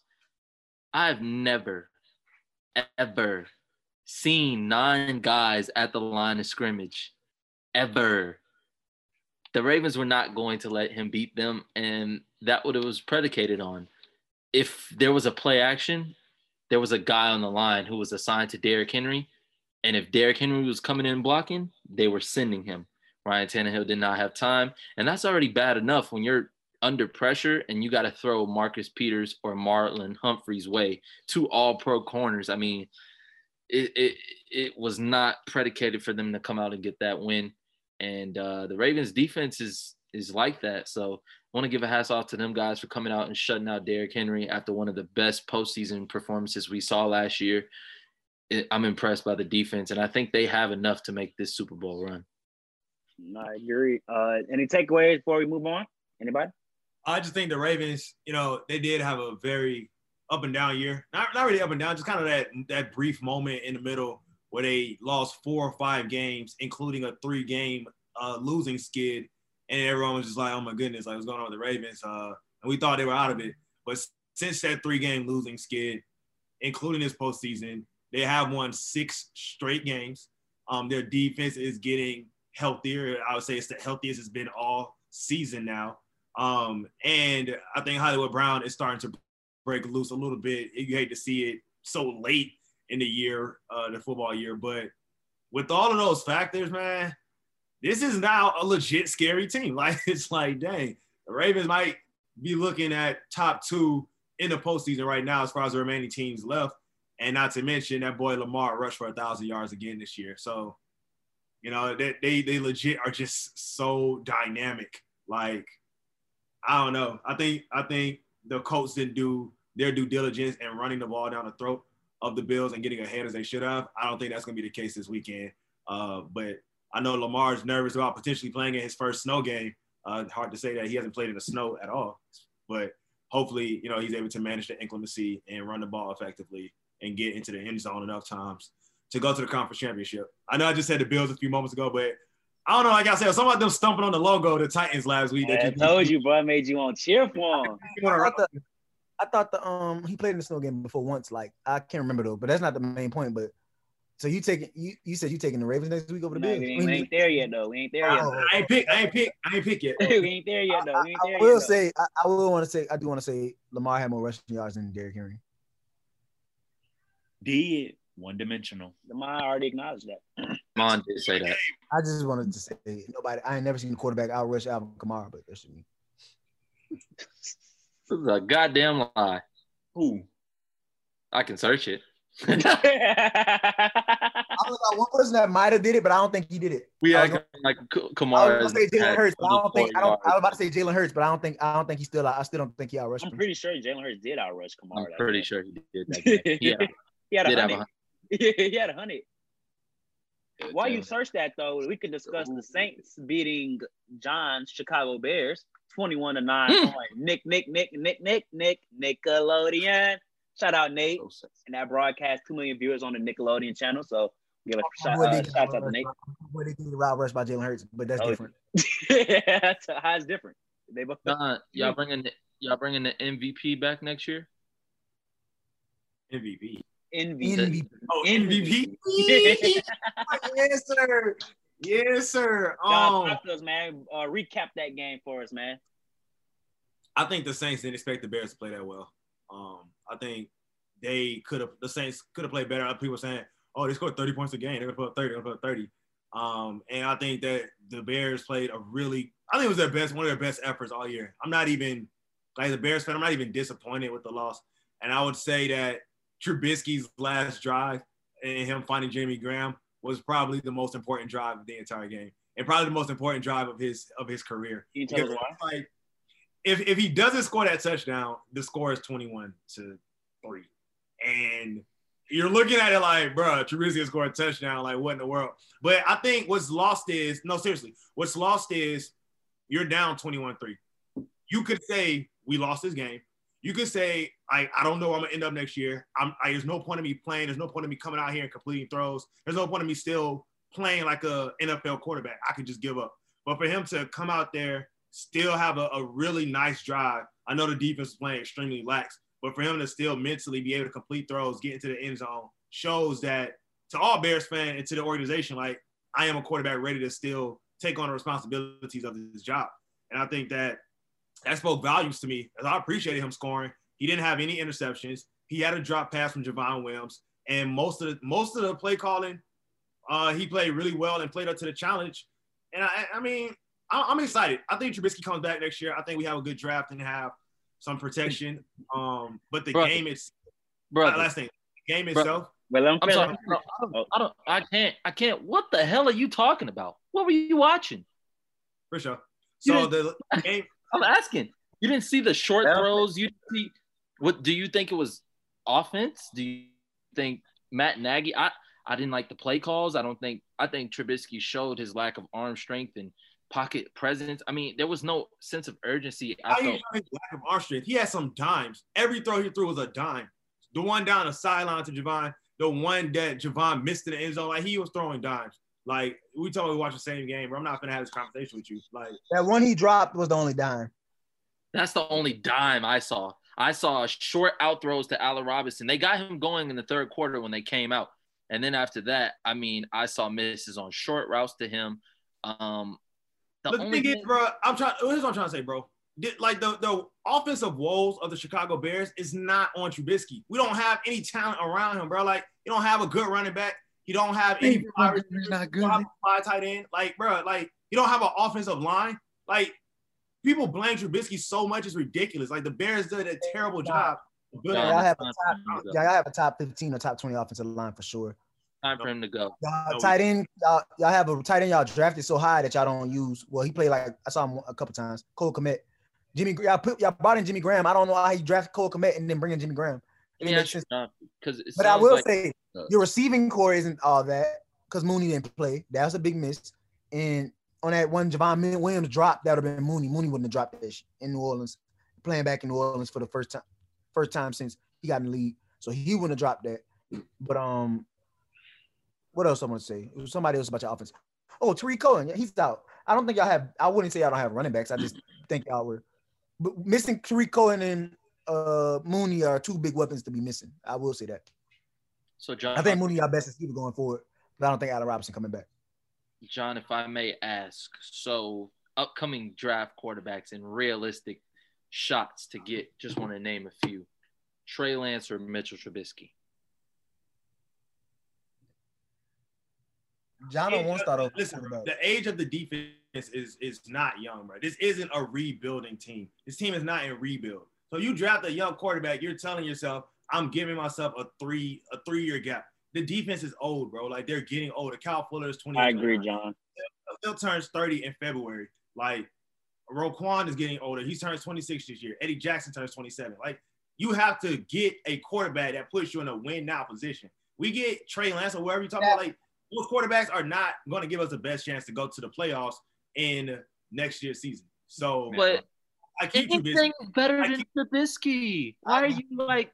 I think y'all went for the wrong veteran. Nick Foles was the wrong veteran. Quarterback didn't even Now? I ain't gonna lie. If I'm y'all, I call Matt Ryan. I'm calling Matt Ryan. Yeah, you need to go get Matt Ryan on the phone ASAP. Go get somebody like that, Matt Ryan. Uh, If- Matt Look at Stafford. Deshaun. If they get look Matt Ryan, that won't be bad. I, I could see like that's that's solid. I guess. You know what I'm saying? I don't think y'all can stay with Trubisky though. Like you said, your defense is getting older. I don't think Trubisky's hit any Trubisky's not the ceiling, answer, bro. any level to be the answer. He's not the answer. Well, well, he scored. He averaged thirty points over the last three weeks, and we made the playoffs. I told you, stop living on this pipe dream. Let that go. I hate to see you hurting like this, brother. yeah, Trubisky is unhealthy for y'all, John. I do think I think I do think y'all will move on. I do wait. I mean, I think y'all will, but y'all did y'all did bring back y'all did bring back y'all GM, y'all did bring back y'all head coach. So the way it's looking, it looked like they're gonna bring back Trubisky too. So I just hate that that for you you have to sit through another year of Mr. Trubisky, even though even though he the offense need to build an offense around him better. I know you I understand what you're saying that, but I feel like it's gonna be the same old same old. It's still Rodgers division. Minnesota's gonna come back stronger, and y'all gonna finish third uh, unless Detroit pulls something out of the hat. So that's just how I see it. Well, they could finish second if the Vikings don't get better. But I feel like the, every year the Vikings add something better. They literally just and the fact that they didn't make the playoffs means they got a better pick. So they go in corner nine times out of ten. I would. And if they go get certain, Spend too or, much time on this topic. you know, I'm just saying, if they go get a, a five corner to put on the side of Glad Jeff Gladney, John, closing remarks. I have no closing remarks, bro. We just gotta wait till next year. This is this is effing ridiculous. I got you, bud. And the last game of Super Wild Card weekend. 12 weekend. and four. No, no, no. Twelve and four two years ago. Gotcha. The first year Trubisky get drafted, he has John Fox, bro. A terrible coach. John Fox, bro. Defensive minded, agree. Then the next year he starts, finally goes 12 and 4, makes the playoffs. Last year he has a shoulder injury, misses a few games, still trying to play because people talking about him, but he has a shoulder injury. Comes back, fights a shoulder injury after getting benched, wins three straight games, may lose to the Packers, but regardless, goes to the postseason to fight for his job. Doesn't throw an interception, manages the game correctly, and pulls out at least one touchdown over 200 yards. Though garbage in the last drive, still statistical 200 yards in the touchdown. Now we're looking at another season coming up. Yes, the mission and the ultimate mission for the Chicago Bears every single year is to beat Green Bay. Literally, that is our only goal. Now, this past game we just played them, they had an opportunity to do that. It came completely down to the fourth quarter where Mooney was hurt, Roquan was hurt, don't have Tarik, and most of the players that are going to help you win are just not there. So you get a healthy team next season. You this team with Matt Nagy, who I feel like is finding his correct style of coaching and letting other people take more responsibilities in the offense, I believe are going to put us in a position to win. Now, the defense, let's not forget, the defense was atrocious this year, like terrible. They did not play like the Chicago Bears defense normally would.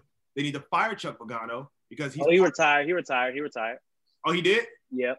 Shout out to Chuck, man. Well, that so getting a defensive coordinator and having someone with the experience that it has a proven track record of results is going to help us become a better team. And I'll see us in the postseason again, literally. I, talk that talk, man. Let them know.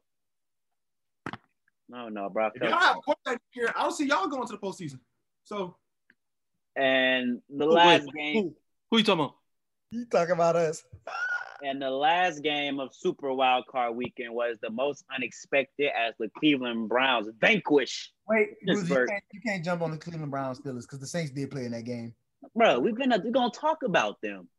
The Saints have only lost one game without any quarterback not named Drew Brees. I just want to throw that out there. One. One game. The Eagles, in which Sean Payton seemed to be point shaving. So the only time we've lost without Drew Brees in the last two years is one time. And he's missed nine games? What Lord game have have you been watching? Drew Brees has lost two games this Super season. Bowl. Huh? Drew Brees has lost two games this season. What are you talking about? I said without Drew Brees. He Oh, said he said y'all won't have a quarterback next year. So Oh, y'all oh, my bad. I don't know what I was I'm saying. letting I, I was on Pittsburgh and Cleveland. Teddy Bridgewater went five and zero. Did Teddy win five games with with with Temple? I mean, with uh, wherever the hell he at, Carolina.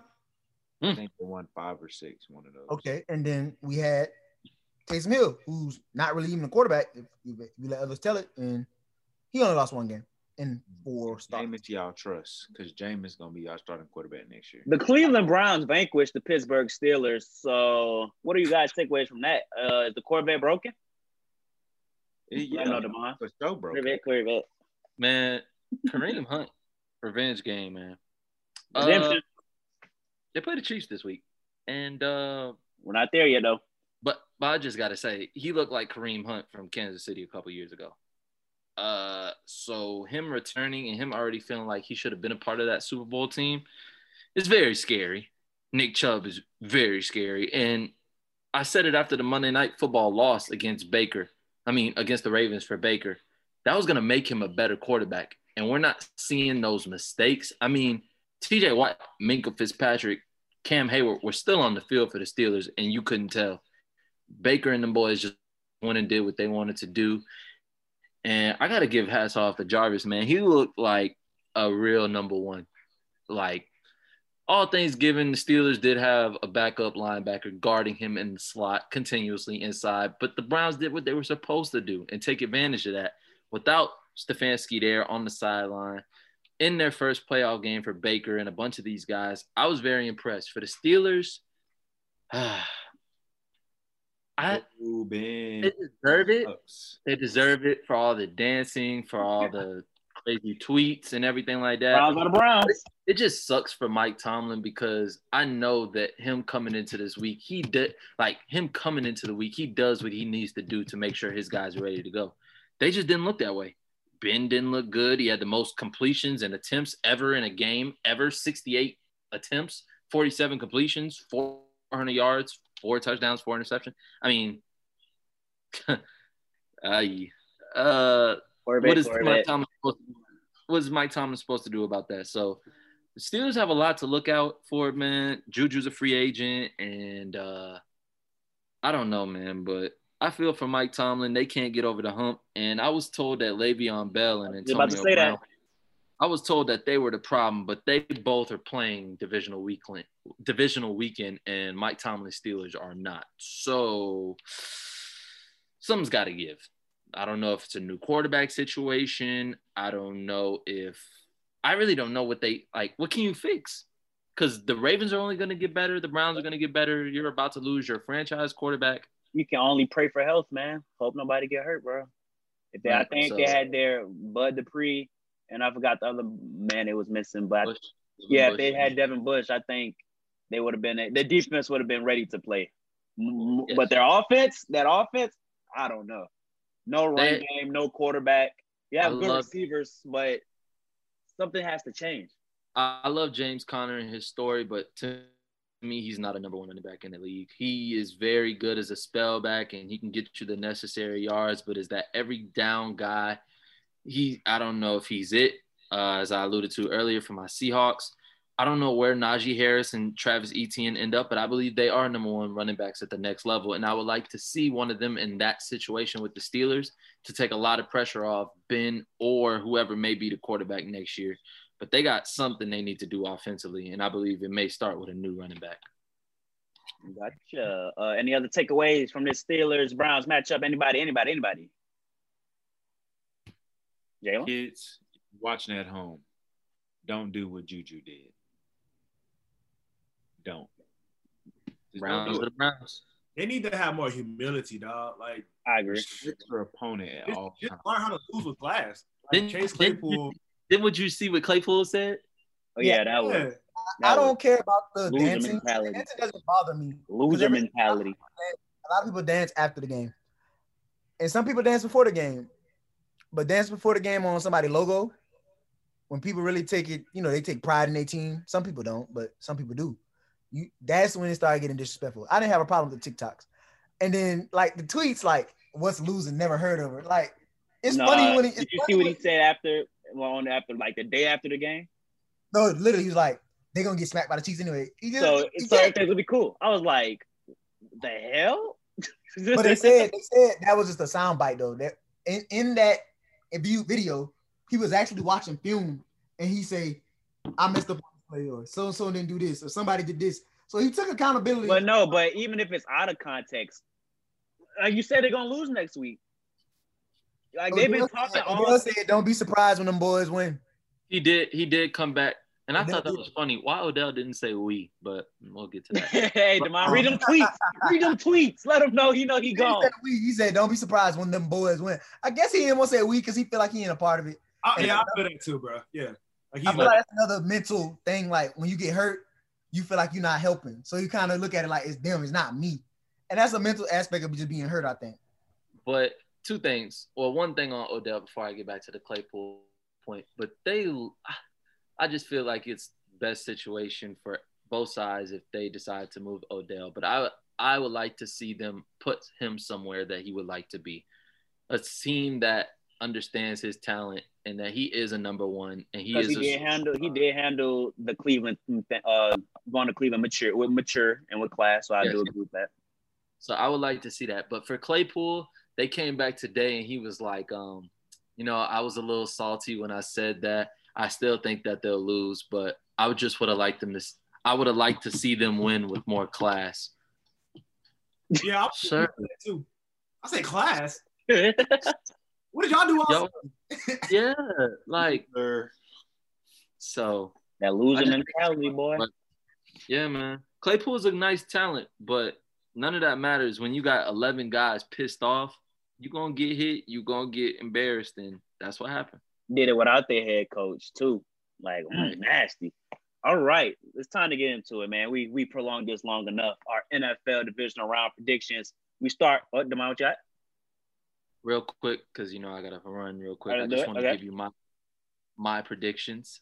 Um, in the NFC, I will be taking the Green Bay Packers over the Rams. I believe the Packers just have too much talent. Uh, I alluded to it on Every Yards Matters today. They don't have to do anything like that. They don't want to. They don't have to force the ball to Adams. They don't have to run the ball with Aaron Jones if they don't want to. And they can scheme however they want. Three tight ends, one tight end, three wide receiver sets, two. They I mean, they have the MVP. It's just a lot. But it is worth noting that Aaron Rodgers has lost the last four times that he's played the number one defense. We talk about uh, 2013 NFC Championship to the Seahawks, last year's NFC Championship to the 49ers, a couple others in there. But I think that's worth noting. I like Rodgers to get over the hump, and I'd like to see him make it back to the NFC Championship against Drew Brees and the New Orleans Saints. I just think that the Bucks, um, they have all the talent, but the Saints, I think this is the year. Their, their defense is better than they've ever been in years past when they've been contenders. I also think offensively, there's not as much pressure on them, and Mike Thomas is back. Let him know. Mike Thomas is back, so I like them to be able to do what they do. And last time Drew Brees played this Bucks defense, he tossed three touchdowns. So it'll be interesting to see if the Bucks can keep up with this Saints offense and make noise against that Saints defense. I'm taking the Saints, Saints Packers in the NFC Championship, and then the AFC. Trust that I'm riding with Lamar. Let's go. The Buffalo Bills. I think the Bills, like I said, MVP, Josh Allen prediction next year. I think they have the talent to be a top three seed. But this year, I think Lamar and them are playing for something deeper. They've been doubted. John Harbaugh is a great coach. Um, and that defense is playing at a good level. And Marlon, Marlon or Marcus Peters versus Diggs is I will be tuned in. There's there is great wide receiver corner matchups all around the playoffs this week. So that's something I'm looking out for. But I'm gonna take the Ravens. And then, you know, I gotta take the Chiefs. I mean, I'm not not riding with no upset or nothing like that. Patrick Mahomes, they're too hard to stop. Travis Kelce is playing his home team. Uh, it's difficult. So I'm taking them boys. And this is worth calling me. So thank you guys for having me. And I will see you guys next time. All right, bro. Let's get down to the nitty gritty, my boys. Down to nitty gritty. We start with the Rams versus the Rams will travel to Green Bay, as in the Green Bay Packers. The Packers are a six and a half point favorite. Uh, I will go first. We go around the clock. I have Green Bay winning this game. I think, I think the uh, Rams defense will give Rodgers and his team some fits. I just think only way the Rams will be able to capitalize off of those fits if they had a capable quarterback. And with uh, Goff still nursing that thumb injury, I don't think they will be able to compete with them. I think one of the Green Bay weakness is the run game. So let's say Akers, Henderson, and um, Brown, if they all are healthy and play, get 30 plus touches and, they, and are effective in the run, that's a recipe for Green Bay trouble. But I think Rodgers is just ready, confident off the bye. He's the this is the most uh, confident I've seen Aaron Rodgers in a minute. I love when he goes on a Pat McAfee show and just hang on there and just chill and hang out. So he's so confident, calm, and collective. So I got Green Bay. I think uh, six and a half points. Do they cover? I don't think they cover, but I do think they'll win this game. Jalen, what say you? Man, Green Bay by hundred. All right, not by hundred. That's just but definitely, definitely Green Bay, man. Like you understand, the MVP, Rodgers, the elite one, discount double check. He's gonna go crazy, bro. Nobody can stop this man, bro. Like whatever you throw at him, he has an answer for. So I expect for them to beat the brakes off of the Rams. I'm calling it 31-13. I could see and that. It could be nasty. It could be nasty. It could be nasty. It's gonna get real disgusting, nasty, funky, all of that. John, Rams or Packers? Um, don't hate. The Rams defense is better than a lot of people think they are. Like literally, I believe they were number one this year, like in ranks. Um, yep. Like they, they, they're good. I don't know, man. They're good, dog. Uh, but Aaron Rodgers is an MVP. Um, Matt LaFleur is an amazing head coach. I don't know what it is about Matt LaFleur, but only six losses in his career and uh, or only seven losses and 25 wins. Um, and that's not including the postseason. I think he's like one and one in the postseason. But regardless, I, I, like the Packers to win this game. I, I will. I don't think it's gonna be a blowout. Like it's the number one defensive team in the league. I don't think it's gonna be a blowout. But I do I do see Davante scoring once. I can see Aaron Jones scoring once, and I can see Marquez battling Scantling also. Valdes Scantling scoring once. Um, so like you said earlier, with no real quarterback to lead the Rams on offense, it's gonna be hard for them to like match the MVP. So with that alone, with that skill position alone, a quarterback, I, I'm going to take the Packers. I just, they got the better quarterback, so the, I, I have them winning this game. Cut Carter, Rams, Packers. Packers are a six and a half point favorite. May go up to seven tomorrow. Uh, this is a hard decision for me. Are you taking Green Bay? I mean, uh, the Rams. But here he go hating also. I want to take the Rams. I do, but I don't have faith in the Rams offense. So that's what my dilemma is. I don't have faith in the Rams offense, but I have faith in their defense. I think Ramsey can nerf Davante or hold him to one touchdown. I think Aaron Donald can give them fits in the pass rush and the run game. Now we flip sides. And you got Jared Goff and Cooper Kupp and Robert Wood versus Jaire Alexander and Kim. Injured Jared Goff. Yes, that's what I'm saying. So give me the Packers in a close one, I guess. I don't think it'll be a high scoring game though. I think it'll be like 14-10.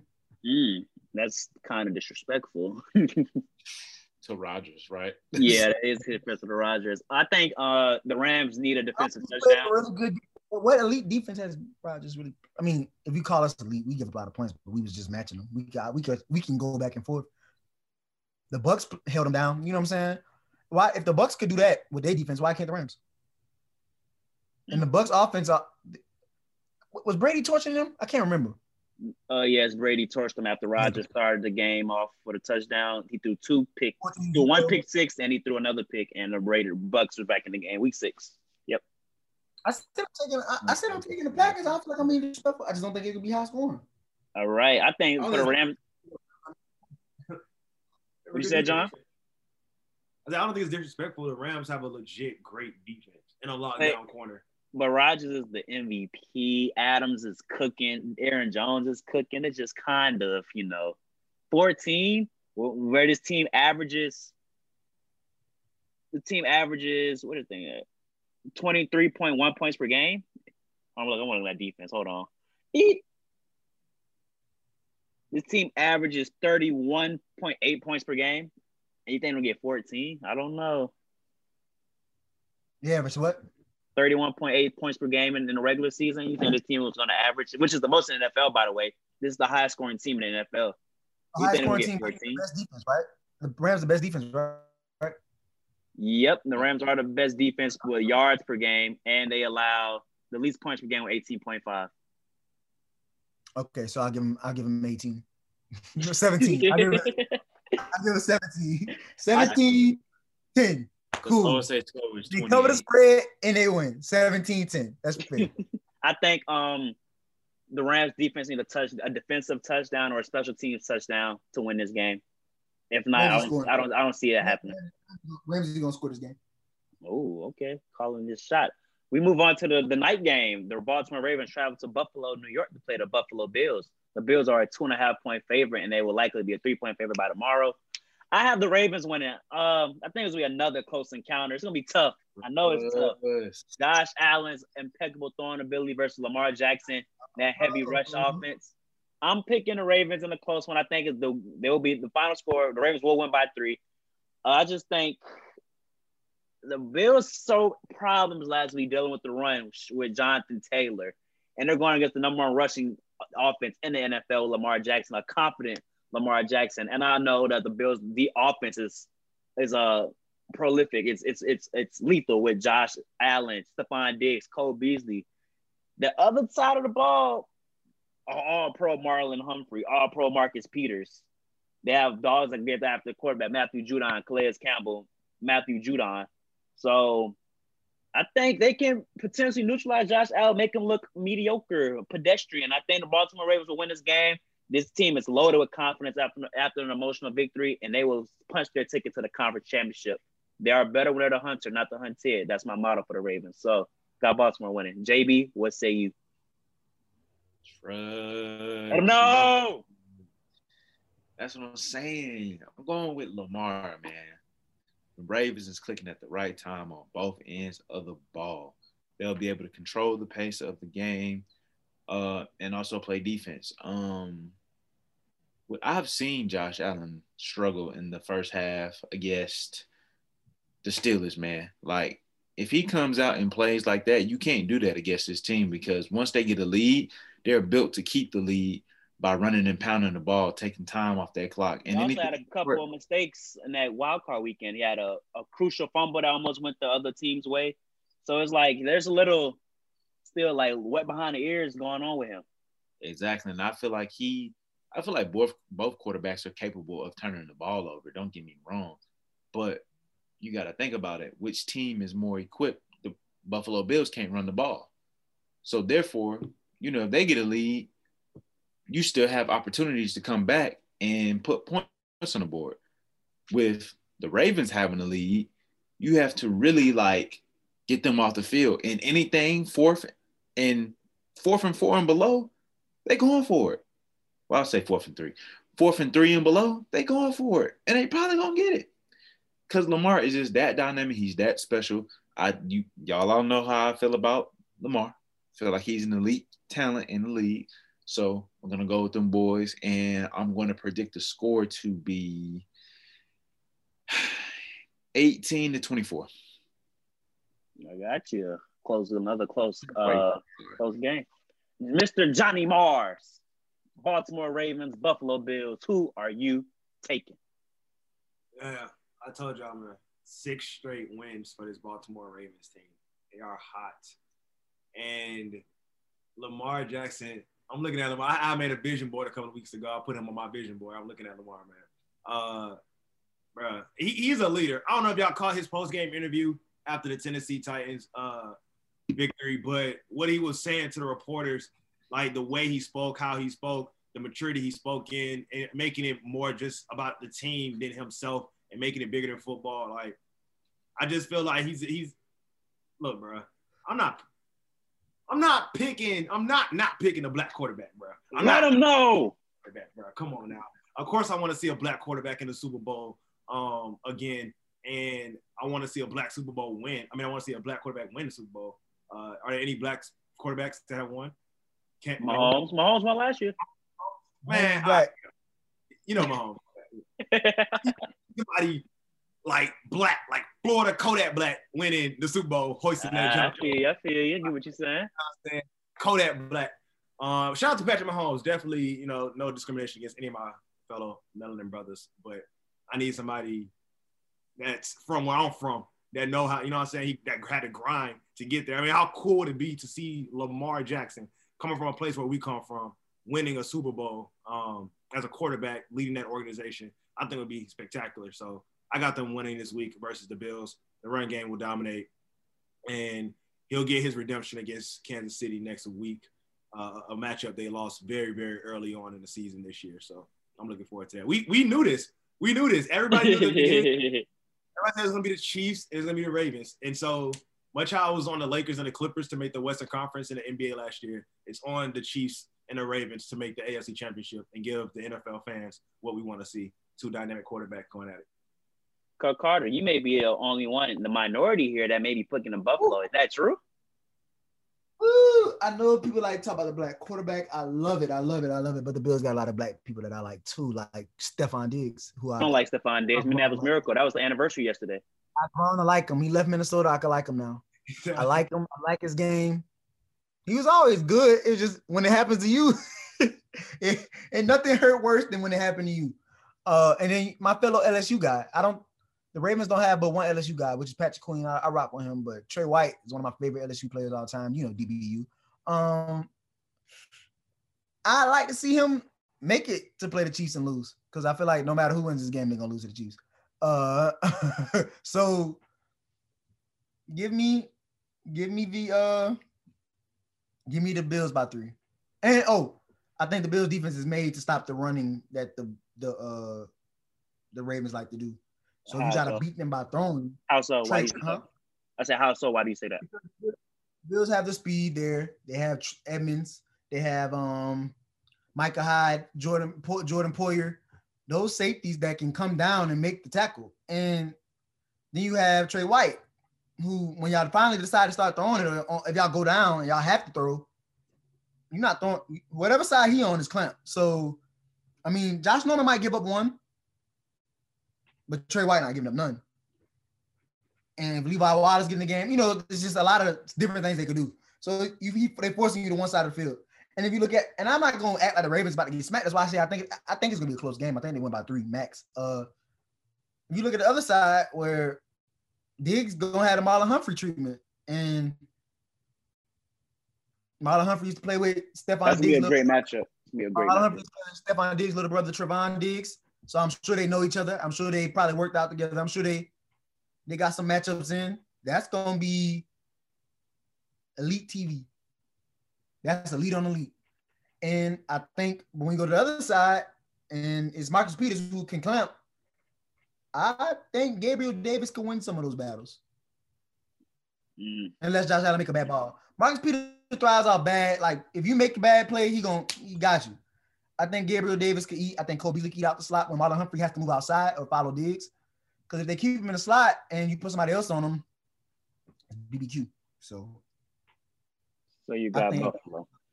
But I hope it's a good game. And if the Ravens win, I, I don't mind being wrong about this one. I can live Hey. I I can live with got you. I got you. We move on to the Sunday slate of games. The Cleveland Browns, after a shocking victory over the Pittsburgh Steelers, travel to Kansas City to play the Kansas City Chiefs, and the Chiefs are a 10-point favorite. There's no love for Cleveland again. Um, I don't think the Chiefs will win by 10 points. I do think they'll win this game. I haven't seen it this year or even last year. This uh, this Chiefs team like switched to another gear where they're just we're better than you and we were just chilling the whole off se- uh, regular season. I haven't seen that gear. You seen the last year they let the Texans went up 24 points on them. Then they switched that gear and blew them out. Then they were another double digit lead against the Titans in the conference championship, switched that gear and they, and they won that game. Same in Super Bowl, another 10 point lead, and they defeated the San Francisco 49ers and they won the Super Bowl.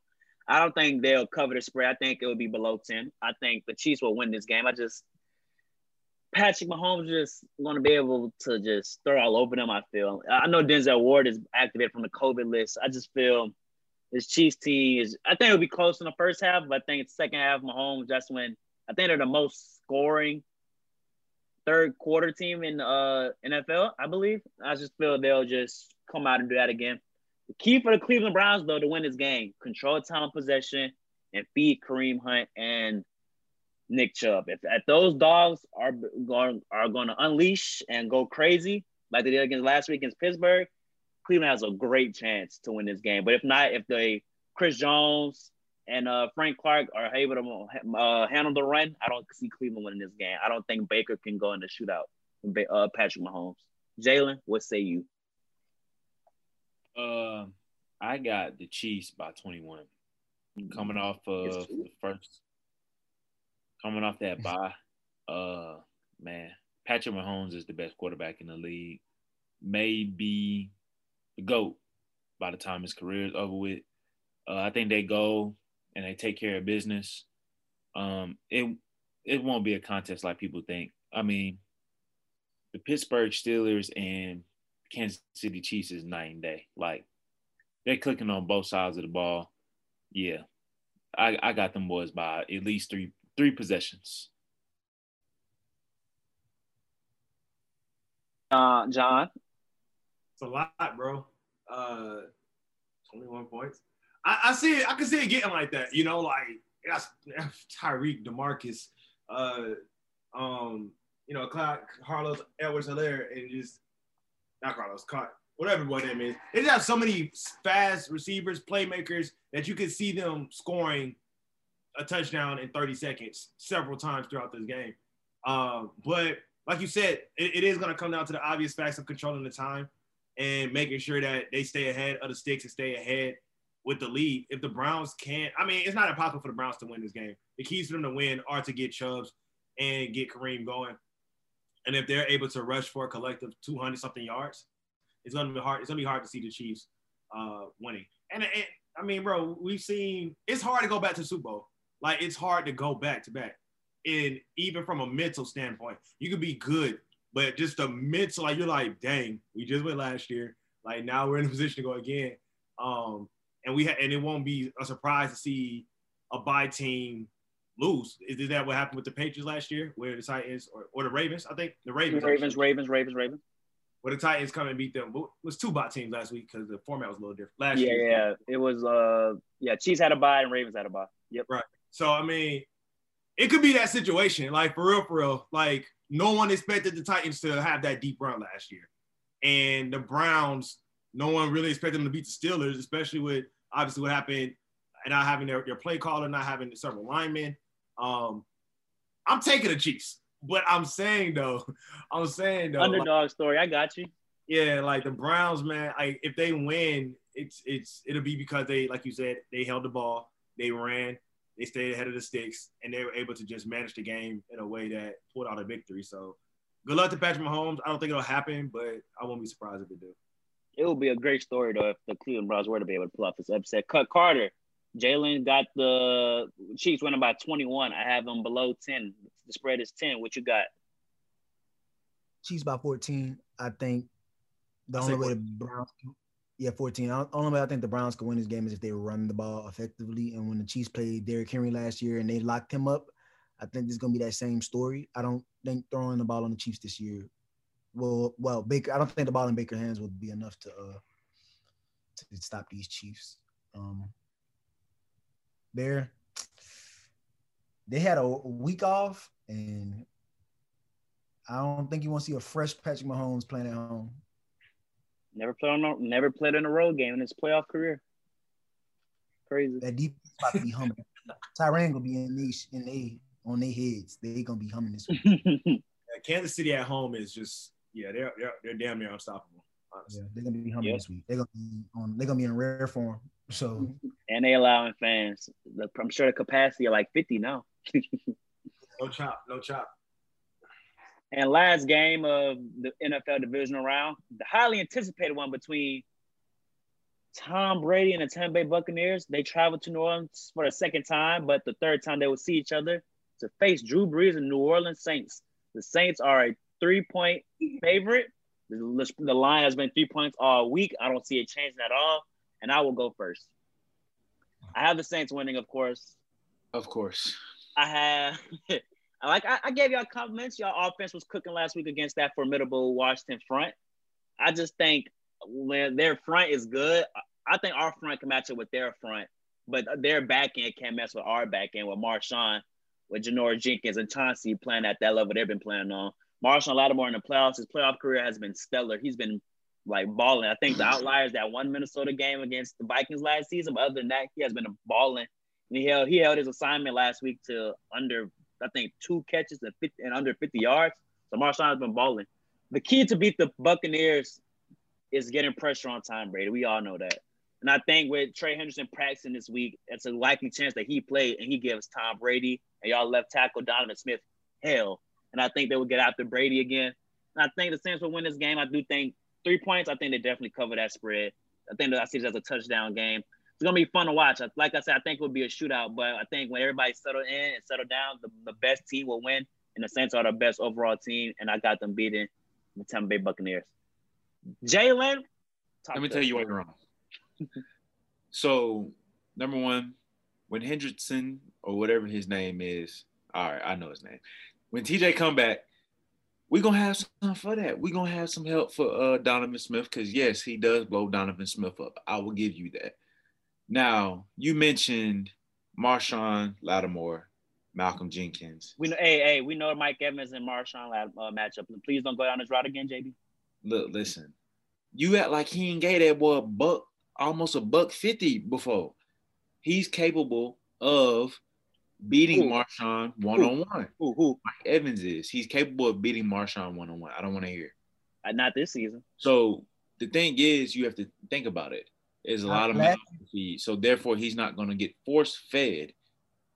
Why wouldn't we take advantage of someone on Chris Godwin? Like who who's going to guard Chris Godwin? Chris Godwin will be in the nickel. What? Chauncey is in the nickel. Janoris going to be on Antonio Brown. Chauncey's not guarding him. Who's going to guard Gronk? Malcolm Jenkins? He did it before. Yes. Okay. He's done, he's done earlier, in, earlier in the season, we're, we're, we're an entirely different team now.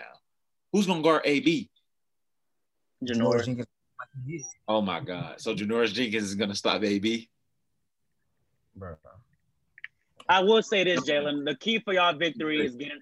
I say this: the key for y'all to beat us is getting the run game. I can ask them questions too, though. Who gonna who gonna guard Michael Thomas? I think no, but before oh, y'all oh, go, oh, wait, wait, wait, wait, wait, wait, wait, wait, wait, wait, wait, wait, wait, before y'all go, before y'all go, before, before y'all go.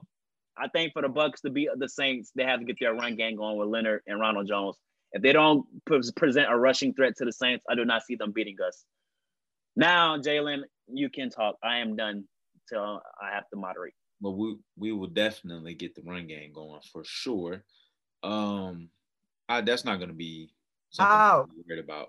How? How? What do you mean how? What run, Fournette, what is, playing, Leonard Fournette is playing at a high level right now at the right time. Y'all didn't even want Leonard now. Y'all didn't even want y'all. Y'all thought Leonard was playing so bad. Y'all thought Ronald Jones outplaying him and all this.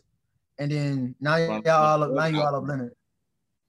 Ronald, I mean Ronald Jones was was balling until he got last hurt. time Leonard fourth, last time Leonard got full workload against us, he didn't do nothing. Last time okay. Leonard got a full workload against us, he didn't do nothing. Because we had a totally different. We had I'm a talking about when he was game. He got a full workload. He got the ball like 20 times. We had just got we had just got AB the first game. Tom wasn't even think about it. Short off season, no preseason, didn't have any time to gel with his new pieces. So of course y'all would win that game.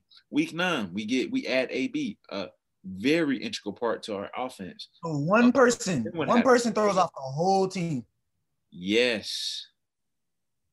Yes. Because we didn't know how we were going to use him. Plus, our game plan was completely different. We were trying to throw the ball vertically all the time. It's not who Tom Brady is. Get the ball out of his hands quick. Let him make very decisive passes. When Drew Brees does that, it's called throwing it underneath and noodle on. But That's Drew Brees don't never throw the ball. He rarely okay. He can throw the deep ball, but y'all not letting him throw the deep ball that much. Because no, he can't throw ball. I'm, I'm just saying. But when Tom Brady does, Tom, Tom Brady doesn't throw the deep ball, is not he's not getting no flack about it. That's my point. He can throw the deep ball. That's the only that's the difference between him and Drew. What Drew I'm saying, throwing, better. Drew got a torn rotator cuff. Drew had a torn rotator cuff and, and been playing for 15 years since then. Tom Brady ain't never. And Drew used to take the top. Drew didn't took the top off multiple times in his career. I hear nothing but excuses. I don't hear no excuses. Y'all the ones Like I, down 2 like I said, to gonna, be real. we gonna shock the world, man. I got us winning by by five points. Mm, I don't. John, Yeah, high You school. Johnny Mars, uh, it's on you, buddy, buddy. Who you got winning between well, the I go. I get my another one. no, while I'm no, already no, let John go. I got the Saints. Why? because we're going I'm order. already here. Eric. I'm We're going already talking order. Bucks or Saints, John? Who you got? Look, man. Of all the things that I was intrigued with the Saints last week uh, about, the number one thing that impressed me the most was the New Orleans defense handshakes. It's something about that. That jump so far, Man, bro. it is cold. It is cold. shit every day. That jump out, bro. That jump is the flyest handshake I ever seen. I wasn't even mad. I was actually wanting y'all to stop us because I wanted to see the handshake. But that reason alone, the chemistry that the defense has, I think, I think the New Orleans Saints is more of a team than the Tampa Bay Buccaneers. Like all around, the defense has really great chemistry. The offense has really great chemistry. I mean, they they they love who their coach is. The coach loves who the players are, and everything that comes together. I know the matchups before. I know they got blown out in the second matchup. AB that was his first game, I think maybe that was his first game there. And like Jay Yep. said, them trying to them trying to understand how they were going to get him involved did kind of mess up the game plan a little bit uh, because you can't you can't be indecisive against the Saints. You have to know what you're going to do at all times, or they will it will mess you up. And you can imagine Tom Brady being confused by the many disguises New Orleans Saints defense has when it comes to different coverages and blitzes, but they play a lot of man. So, you know, if anybody gonna beat man coverage, it's gonna be these receivers that Tampa Bay has. Uh, they, I, I think they receivers are probably one of the best core in the league as far as beating man coverages. So it'll be interesting to see how Brady adjusts this. Uh, but I, I'm gonna take the Saints in this game. I think this is their year. They've been too many times, and you know, it's, it's hard to see that happening again this season. Uh, but shout, shout out to Tom Brady. I mean, you know, he turned his Buccaneers franchise around, got them to the playoffs. And he is forever and always the GOAT. Yeah, he has five rings. You know, like it's okay not to get one this year. Like it's okay, you have five. like um, so he don't so care about Brady rings. He care about the Tampa Bay rings. you got five? He got six. Yeah, you got six. Yeah, you got six. You got six. Yeah, yeah. Had to think about it. Had to make sure. Cut Carter. that's even more. The goat. That is even more. He is the GOAT in New England, not in Tampa Bay. Uh, Cut Carter. I think what they did with Peyton is the same treatment. Look what he did for us. I had He the won our Saints first by, playoff game had since 07. by 14. Um, Cut Carter's talking. I had the Saints by 14. That's all. Oh, got I think we do get a defensive touchdown this week too. Ooh, Brady gonna throw a pick six. Chauncey. Chauncey. Hey, all I'm about, all I'm saying, block me, You, uh, Block. you block me. block You- me. You you could you could you could pull up we and beat come y'all ass. I don't want to hear nothing. I know you don't like leaving the house on Sunday because I don't either, but I'll be here. You, Bro, I'm not gonna. You can pull up. bro, did you see? They, they had is so to lose, bro. I'm sorry. I'm gonna be I'm gonna be bright, early, up bright and early. Ooh. We got one more I, segment. I'm gonna be right waiting. We got one more segment before we get the music. Are y'all boys ready? Because we have, we could have breaking news right now. I'll be so gassed by by the time we get to uh Music. music. bro. Don't worry. Yeah, it don't matter. Uh, we got some breaking news coming off the podcast. Congratulations to Robert Saleh becoming the head coach of the New York Football Jets. Well Congratulations. deserved, man. And he is taking the passing game coordinator from the San Francisco 49ers, Matt LaFleur's uh, brother, Mike LaFleur. He will be their offensive coordinator for the Jets. So I like. I think the Jets are up to something. I think with their quarterback Justin Fields, they and they had another pick later in the draft. I know Saleh gonna Saleh gonna the defense booming. There's no question about that. It's all about figuring out that they don't offense. They should keep Sam Ty Darnold. I hope they don't do him like they did Ty Bowles. You said just keep Sam Darnold. Yes. I think and if they Darnold's not do, a bad yeah, and if they at do, all. yeah, I they do go to Sam Darnold. I think you trade that pick back, a, and get more draft capital, or you take uh, P, uh, Sewell from Oregon. I think clear cut is Get they him need to get him a line, O line. Get Darnold a, a real weapon. Yes, I think, and no. I think they could do because they have they got a bunch of I cap think they trade back. They, they trade back, they could go for a receiver. But they they- already they- have another. They have another pick in the first round too. They could use that on the Right. receiver. Yeah, they could use late one for a receiver. So Yeah, get him. Well, wouldn't be bad to put him on the opposite side of Mekhi Becton, who they drafted last year. They they tackled from last year. yep. I think it's all about if the uh, general manager and the head coach and OC love Sam Darnold because if you like his game, you keep him, and you think if he's not the problem, it's just a bad situation, you build around him. It was Adam Gase was terrible. Any coach QB better than Adam Gase, bro.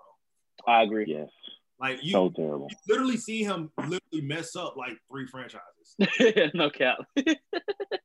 It was getting a job. I was so confused.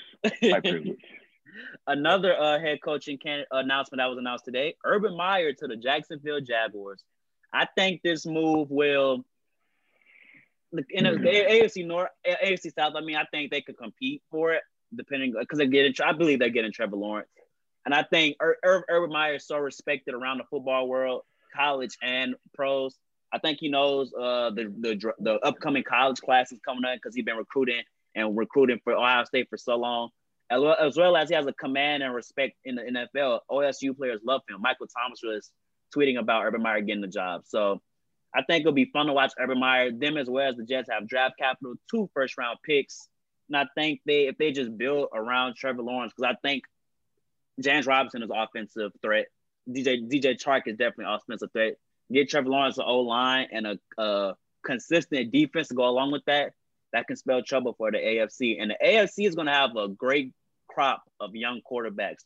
Josh Allen, Patrick Mahomes, Baker Mayfield, Lamar Jackson, Trevor Lawrence, Justin Fields, Justin Herbert. It's like the AFC is quarterback is talent so young and youthful, while the NFC is just a bunch of people that's over 30. Rodgers, Brees, Brady. It's like there's not a lot, there's a lot of age and like age and wisdom in NFC, while the AFC is just young talent that's developing and going to take over the league soon. So it's gonna be definitely fun to watch. Congratulations, Urban Meyer, on getting that job. I rock with it. You guys' thoughts? My bad. That's, that, that is interesting. There are I'm looking around the NFC and I'm I'm just like there really are the youngest quarterback that was there was got cut. Uh and that's that's Dwayne Haskins. Like so that's kind of crazy. Like oh Kyler Murray. Well, I don't know. Oh yeah, yeah, but yeah, but AFC has like a majority. Yeah, Yeah. yeah, yeah. But they got some couple of Dak, uh, Carson, Jalen Hurts. They got some young. Yeah, young for real like that no more. I mean, yeah. he's in. Uh, but that's interesting. Um, as far as the head coaches go, like I think Seattle gonna have a chance to actually make the postseason. I mean, that that division is it's probably just the Bills again next year. Yeah. The offense is gonna come back and try to reload. Well, you know, the, the locker room isn't sold on Tua, so Yeah. Of course, of course. work on within itself. Um, and then it, we all know what Bill Belichick's going to do with the Patriots. Like they could also have a great year next year, like randomly. But I do think because they extended the postseason to seven seeds, the Jets and the um, the Jaguars are, are rightful to say that they can potentially make the postseason. It does depend on how well they draft, and you know if there is a preseason this year. I don't know how the NFL feels about that with other players, but you know if they're able to get a, a few games under their belt, then we could be looking at you know a, a- future that's more successful, uh, more presently than later on. So hopefully, hopefully, I don't want Urban Meyer to be a trash coach. You know what I'm saying? Yeah, I Like, agree. I agree with that. Yeah. I want to be good. You know, I actually like Urban, so I want. I, I don't want. I don't want to be bad. Like, but Jon Gruden in Oakland, they, they need to cut ties. It's time to jump ship. Um, Uh, and Uh, I don't think I don't think Urban Meyer's gonna be a good coach. I think No, it'll why? be very Nick Sabanish. But Nick Saban's more defensive minded. I don't. I'm trying to remember what Urban is known for. Because to me, I don't know. Offense, I think offense, most of his teams are offensive. Yeah, I'm about to say most yep. of his teams be offensively good. Uh, so I guess in that case, he'll be fine. The defense might, and the defense not bad. Defense got the defense got talent. The defense is the Jags defense is not bad. So if Urban could get Trevor and the number one receiver DJ Chark, who I think is can be a number one receiver, I and Robinson has been stellar, stellar, good, great last, good last Yeah, season. James Too, as Robinson looking at is the a back. good runner. So okay, in that regard, he'll probably be better than Saban. Because Saban, Saban problem with the Dolphins was that they couldn't score. Or, or they But they were bad. Okay, I'm just be real. They was that was a really. Then they went 0 9 before he quit. I think it was six Right. and ten that's the year, He was in, Oh, they bro, finished. like that. and I they didn't let, and they didn't let him get Drew. He tried to go get Drew Brees. Remember? Remember Derek? He didn't want to get Drew. No, they they wanted something happened with Drew. They didn't let like the NFL didn't allow him to get Drew. Something like that went down. But before we go to new music, because I know we're all tired and drawn out of debating, arguing so long. Which head coaching vacancy left are you would you take if you were a head coach? Is it the Houston Texans, the Detroit Lions, the Atlanta Falcons, the Philadelphia Eagles, or the Los Angeles Chargers? I'll go first, and I think it's clear as day it's the Los Angeles Chargers. 17. I I'm think sorry. It was. I think it is the LA Chargers with Justin Herbert, a young, great rookie talent, along with those two outside threats in Keenan Allen, Mike Williams, along with Austin Ekeler, and uh, and a great, a nice running back group. I think along with the defense, Derwin James, it comes back injury again, but Joey Bosa, you, you drafted Kenneth Murray from Oklahoma, a lot of depth, a lot of talent, and if they had a capable kicker and the right coach in the situations, they would have been a better team than what their record presents. If I'm a head coach, um, if I'm an offensive minded head coach, I am loving the Chargers and I try to get there as fast as possible. Uh, John, which head coaching vacancy would you take if you were a head coach? I agree. Like quick and simple.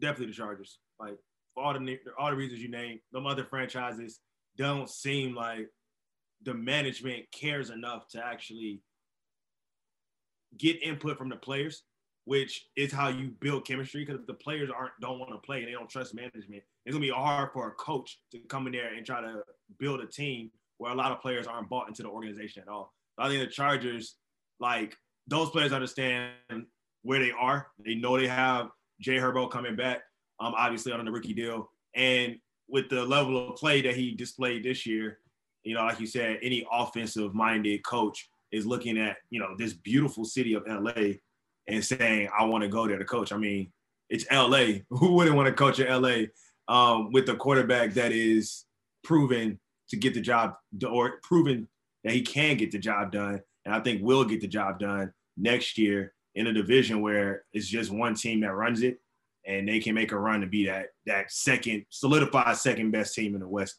of the AFC. So that's definitely the team to go to. JB. Hundred percent taking the LA Chargers. Number one, have you been to California? LA, it's beautiful. Them ta- Okay. them uh them Well, my- taxes, them taxes and Patrick Mahomes don't carry you. I don't care. Uh, I don't care. they got the best uh young QB situation with Jay Herbo.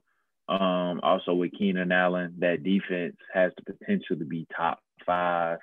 Just needs to be coached correctly. Um, offensively too, I just feel as if the this is the most complete team without leadership at the coaching position.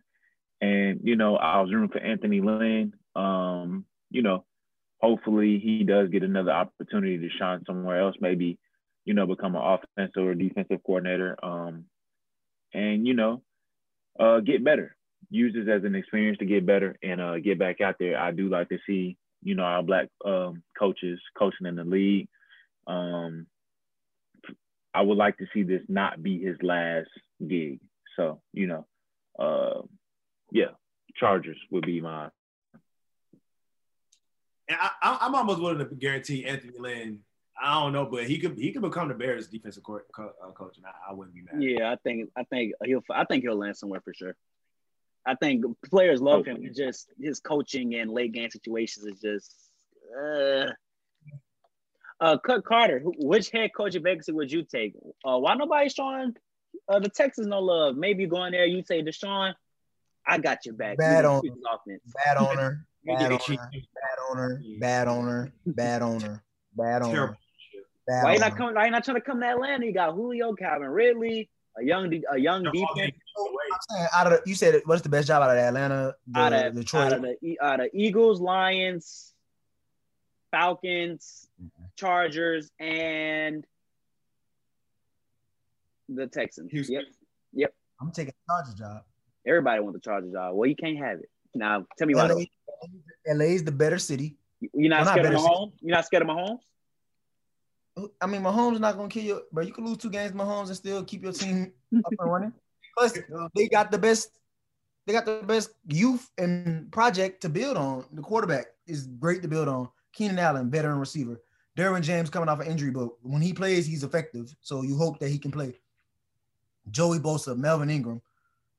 I mean, really, they just and they got Chris here, bro. I, I'm I'm taking that job and I'm drafting a corner or a lineman or offensive lineman, and we're gonna get it going.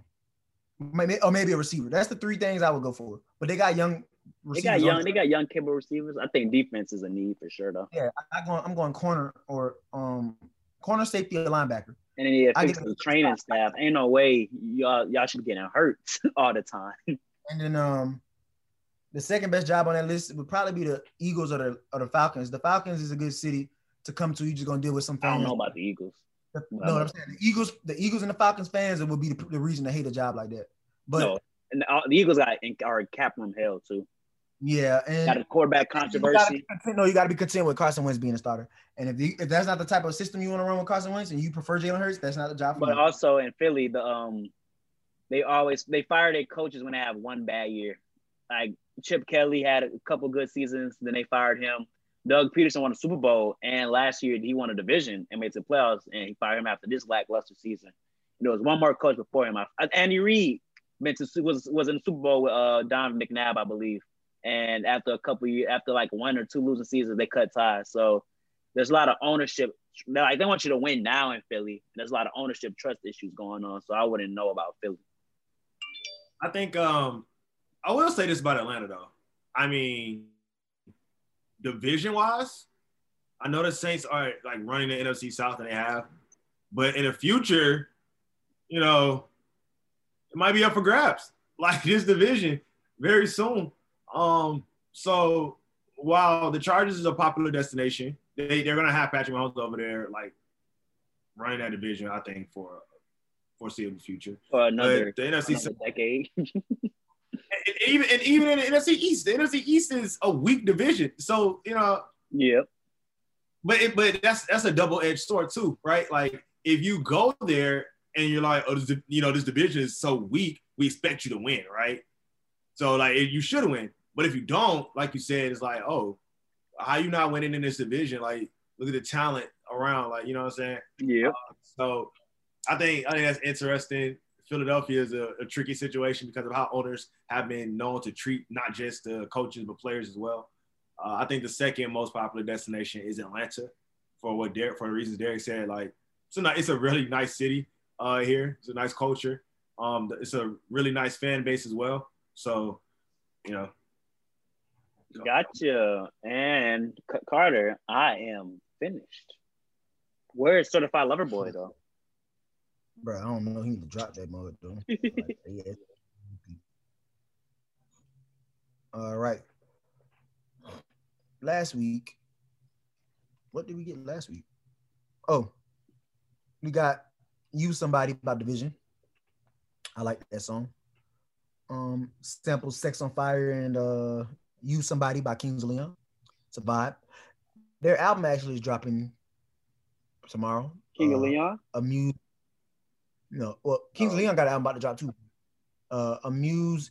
It's called Amuse in Her Feelings. Um, it's like a play on their last album. So the last album was Amuse in Her Feelings. and this was like her feelings, right? Yeah, that's the first one, and this one's called like Amuse, Amusing Her something too. Like it's it plays on it. I'm about to look it up because I don't want to say it wrong. Um, it's called Amusing. See, okay, so it's a deluxe. So it was amusing her feelings, and this one is called amusing, like a play on words, amusing her feelings. So, and it's deluxe EP. It's a deluxe EP. Um, coming out Friday, January fifteenth. Um, and then we have, I think, we're supposed to drop something tonight. Um, Him in uh, Juice WRLD. Yep. So I found it. We getting uh, we're getting Lil Durk's The Voice Deluxe, possibly. Wait, wait, wait! Before you go, wait, wait! Before you go, do you think that Drake song will be on there? Yes. Okay, and this is when he goes global. Yes, he's about to be. He's, he's a superstar now. Gotcha. He's about to be about to be everything I everything I thought he could be when he first dropped. uh, division amusing her feelings. We're getting um, Fredo Bang still most hated. Uno the activist universe singles. Juice WRLD and Young Thug, Bad Boy. Funk Flex and Fivio Foreign Game Time. Um, Ariana Grande feature Meg Thee Stallion and Doja Cat 34 plus 35. If you know that spell, if you know that adds up to. Um, Rich the Kid No, tell split. What's 34 plus 35, Jalen? Come on, count on your fingers. I'd rather you just say it. Ariana Grande and Meg Thee Stallion, Doja Cat, 34 plus 35. That's the name of the song. I'm not saying what it adds Ain't up that a to. remix? Ain't that a remix? It's the remix. It is Okay, the okay. remix, baby. Yeah, it's the remix. Uh, Um, slow music period for 2021 so far, huh? But coming out Yeah. slow 2021 so far, and I think people want to drop when they know they could do something with it. So if you're gonna drop, you do you want to think drop. they're trying to wait till they can people can go out? They gonna Yeah, get the what first November? because they think, and then if you know we don't know what Biden gonna do, he might shut the country down. He not. Shut the country down. He not. and then Just passed that healthy uh release plan. He did do that. so. You know, So yep, they trying to wait the pandemic out from our music aficionado Cut Carter. I think And I, so. and I assume you don't have no top five again. That boy be drained. Who? You, I just been looking at the screen all day. My eyes starting to hurt. I felt that. So you ain't got no top five. Bro, don't what what I'm gonna do a top five off. Y'all listen to division. We could do top five division. We never did them, but you don't listen to them. I just want to participate, bud. All right, we can run that real quick. Top Y'all, five y'all song. they can do that. John and Jalen can do that. I would hope so. I They don't don't want to. nothing in between us. Yeah, I rock with Division heavy. Actually, I can go first. Um. All right. Uh. Top five. Top five, no debating. Top five, top five, top, Top five. five division songs. JB. I was- I wasn't- Yeah, What? man. So you know we rock. You good, JB? I don't know what you did. Hold. You know, man, we rock with Division heavy, bro. You know, sometimes so much music out, you can't even take the time to appreciate it. Sometimes. But without further ado, I will go ahead and reveal my fifth favorite Division song, which is POV. Very good record. Um, fourth on this list, we have Between Us, the original version. I do also like the new version with Snoh Aalegra. I think it's very nice. But the Between Us, um, the original, felt like it was uh, more of a vibe. Uh, third on my list, I have With Me. Yeah, that's all. Yeah, that's hard.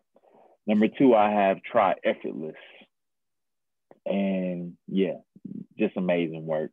And number one on my list, man, I have No Time, Take Time. Like, uh, like easily his, well, to me, easily his best song. Like, it's just a vibe all the way around.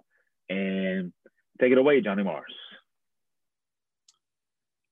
No doubt, no doubt, no doubt. Um, the songs Jalen shared are some faves. A lot of, well, a few of them are gonna sound uh, repetitive here, but I have an honorable mention.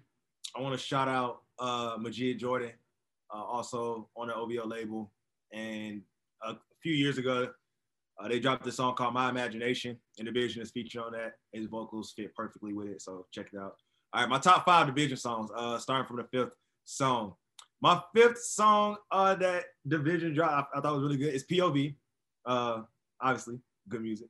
My fourth song is You Somebody, just dropped last week. Uh, like Derek said, uh, that is a good song with samples of Kings of Leon, one of the greatest bands of all time.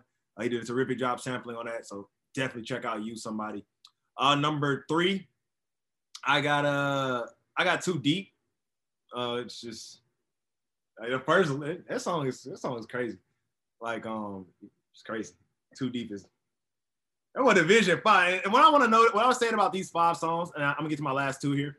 But my these top five songs, they all come from different projects. Like none of these songs that I, that I think are, are good are on the same project. So I think that just speaks to the level of creativity uh, that division produces in each of his albums because I, I enjoyed every project he dropped. All right, my last two songs. Number two, I have No Crying featuring Future.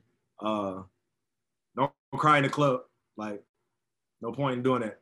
And lastly, 2016 views, Faithful, featuring Pimp C and Division. Uh, just an all-time favorite. The vocals. When I heard the vocals on this song by Division, I said, "Oh my god, bro!" I tried to hit them vocals myself. I almost strained the ever, Uh, you ever heard the, the uh, extended version? I haven't, bro. I need to though. Send that to me. I'll send it to you on SoundCloud. I forgot about the SoundCloud songs you got. Yeah, so that's my top five division. Number one, wrapping up was Faithful. Uh, yeah, here. I'm about to see now. I gotta. I might have to add this one. I'm gonna just send them to y'all, but dang, I'm I'm not gonna put it on here. I'm gonna just include the Apple Music stuff. Cause he got a um song on here where he uh samples Purple Rain and like mix it with another song. he be in his Duffy. He, he he goes crazy with the stuff. I'm not gonna say he. I'm not gonna say he. is they. It's a producer in him, so they they be. Forgot about Too Deep, John. Definitely a hit. He don't wanna pull on now. All right, I'm about to go. I just had to find this song real quick to tell John. Um, dang, let me just go to my likes. SoundCloud look different. I ain't been on SoundCloud forever. Oh, keep the faith. Yep, faithful extension. I'm about to send it to you. Put I've it in the that. blood check. I've heard that. Keep the faith. Yeah. Now, when you said the name, yeah, I have heard that. Yeah, them, them two gems there. And just sharing them. All right. My top five, I got one honorable mention, even though I got a lot more I could have did, but my, my honorable mention is try effortless, try slash effortless, however you say it. That first division project, project um September 5th is just like like I, I don't know. I, I that one of my You sent it in the wrong chat. what chat I put in? The Oh. Carter House. Them? He came. My dad gonna be like, what's this? Uh, my bad, y'all. I thought I sent it to y'all. Oh man. Uh, dang, boo. Knock, knock me off my pivot. Gotta find this dang emoji. It's the only thing about having emoji is the name of a chat. Gotta find the emoji first. All right. I'm gonna start over. So my top five division songs. I'm gonna start with my honorable mention. My honorable mention is Try slash Effortless or Try Effortless. Um, my number five is Angela, which is um a great song to me off September 5th as well. My fourth song is Between Us featuring Snoh Aalegra off of um Amusing Her Feelings. Um, my third song is With Me, also off September 5th. My second song, which is the first song I ever heard, really, I think this was introduced me to them. I don't know where I heard it. It might have been a TV show a movie or something. Hallucinations. That is my number two song by Division. And then my number one, which is I don't know if it's their longest song, but it's the longest song I, to my memory. The Line. If you never heard The Line by Division, you want to hear vocals and storytelling and everything, the whole works. The Line. And that's also one of the songs that made him popular when he first uh, went on tour. Everybody wanted him to sing the line, which he don't do the whole song because it's seven minutes. But when he does it, it's some notes in there. It's like like breathtaking and mind-boggling notes that he takes. And then I can't even forget him. I gotta shout out his produ- the producer, his partner as well, because Division is a a, a, a duo, not just a, a person. So so shout out 1985 and uh dang, I always forget the other name. But uh hold on, I'm, I'm gonna get it right. I'm not gonna just shout out one person when it's a group. Shout out to the shout out to 1985 and Daniel Daley. Daniel Daley's the singer, by the way. That's the crazy part. 1985 is a producer. Daniel Daley's the singer, and they're known as Division duo from Toronto, Can- Toronto, Canada. So yeah, shout out to Division, and that's my top five, no debating. Got you. Is there any news breaking, guys? Guys, guys, guys, guys. Make sure we do our due diligence and check if there's any news breaking. There isn't. Um, is that a podcast? That's pot. it's the podcast, buddy. And this will conclude episode 87 of the Pack Life Podcast. Thank you for tuning in. Remember to like, comment, share, and subscribe. We're available to you on Apple Podcast, Spotify, Stitcher, and YouTube. Follow us at Pack Life Pod or Pack Life Podcast on Facebook, Instagram, and Twitter. Beside me, we got my brother, Mr. Cut Carter. Cut the Diagonally, we got Mr. Johnny Mars. Pleasure to be here as always. And last but not least, we got my boy, Mr. Jalen Benjamin. Yes, sir. Make sure y'all visit packbrand.net. Go grab you some gear today, tomorrow, Saturday, Sunday, autumn days. Yep, yep, yep. And shout out to the mom for going on here before and departing early. It's all good. It's all good. And I'm your host, Bruce Carter. Uh, episode 87, our two year anniversary is approaching. Um, exciting. So look out for things coming our way. We might do a big two year shabam. Who knows? But it's coming up uh, January 20th or 28th, 27th. I gotta look at the day. I just didn't look at it. My bad. Been busy. And but but but we're out of here. New Pack Life.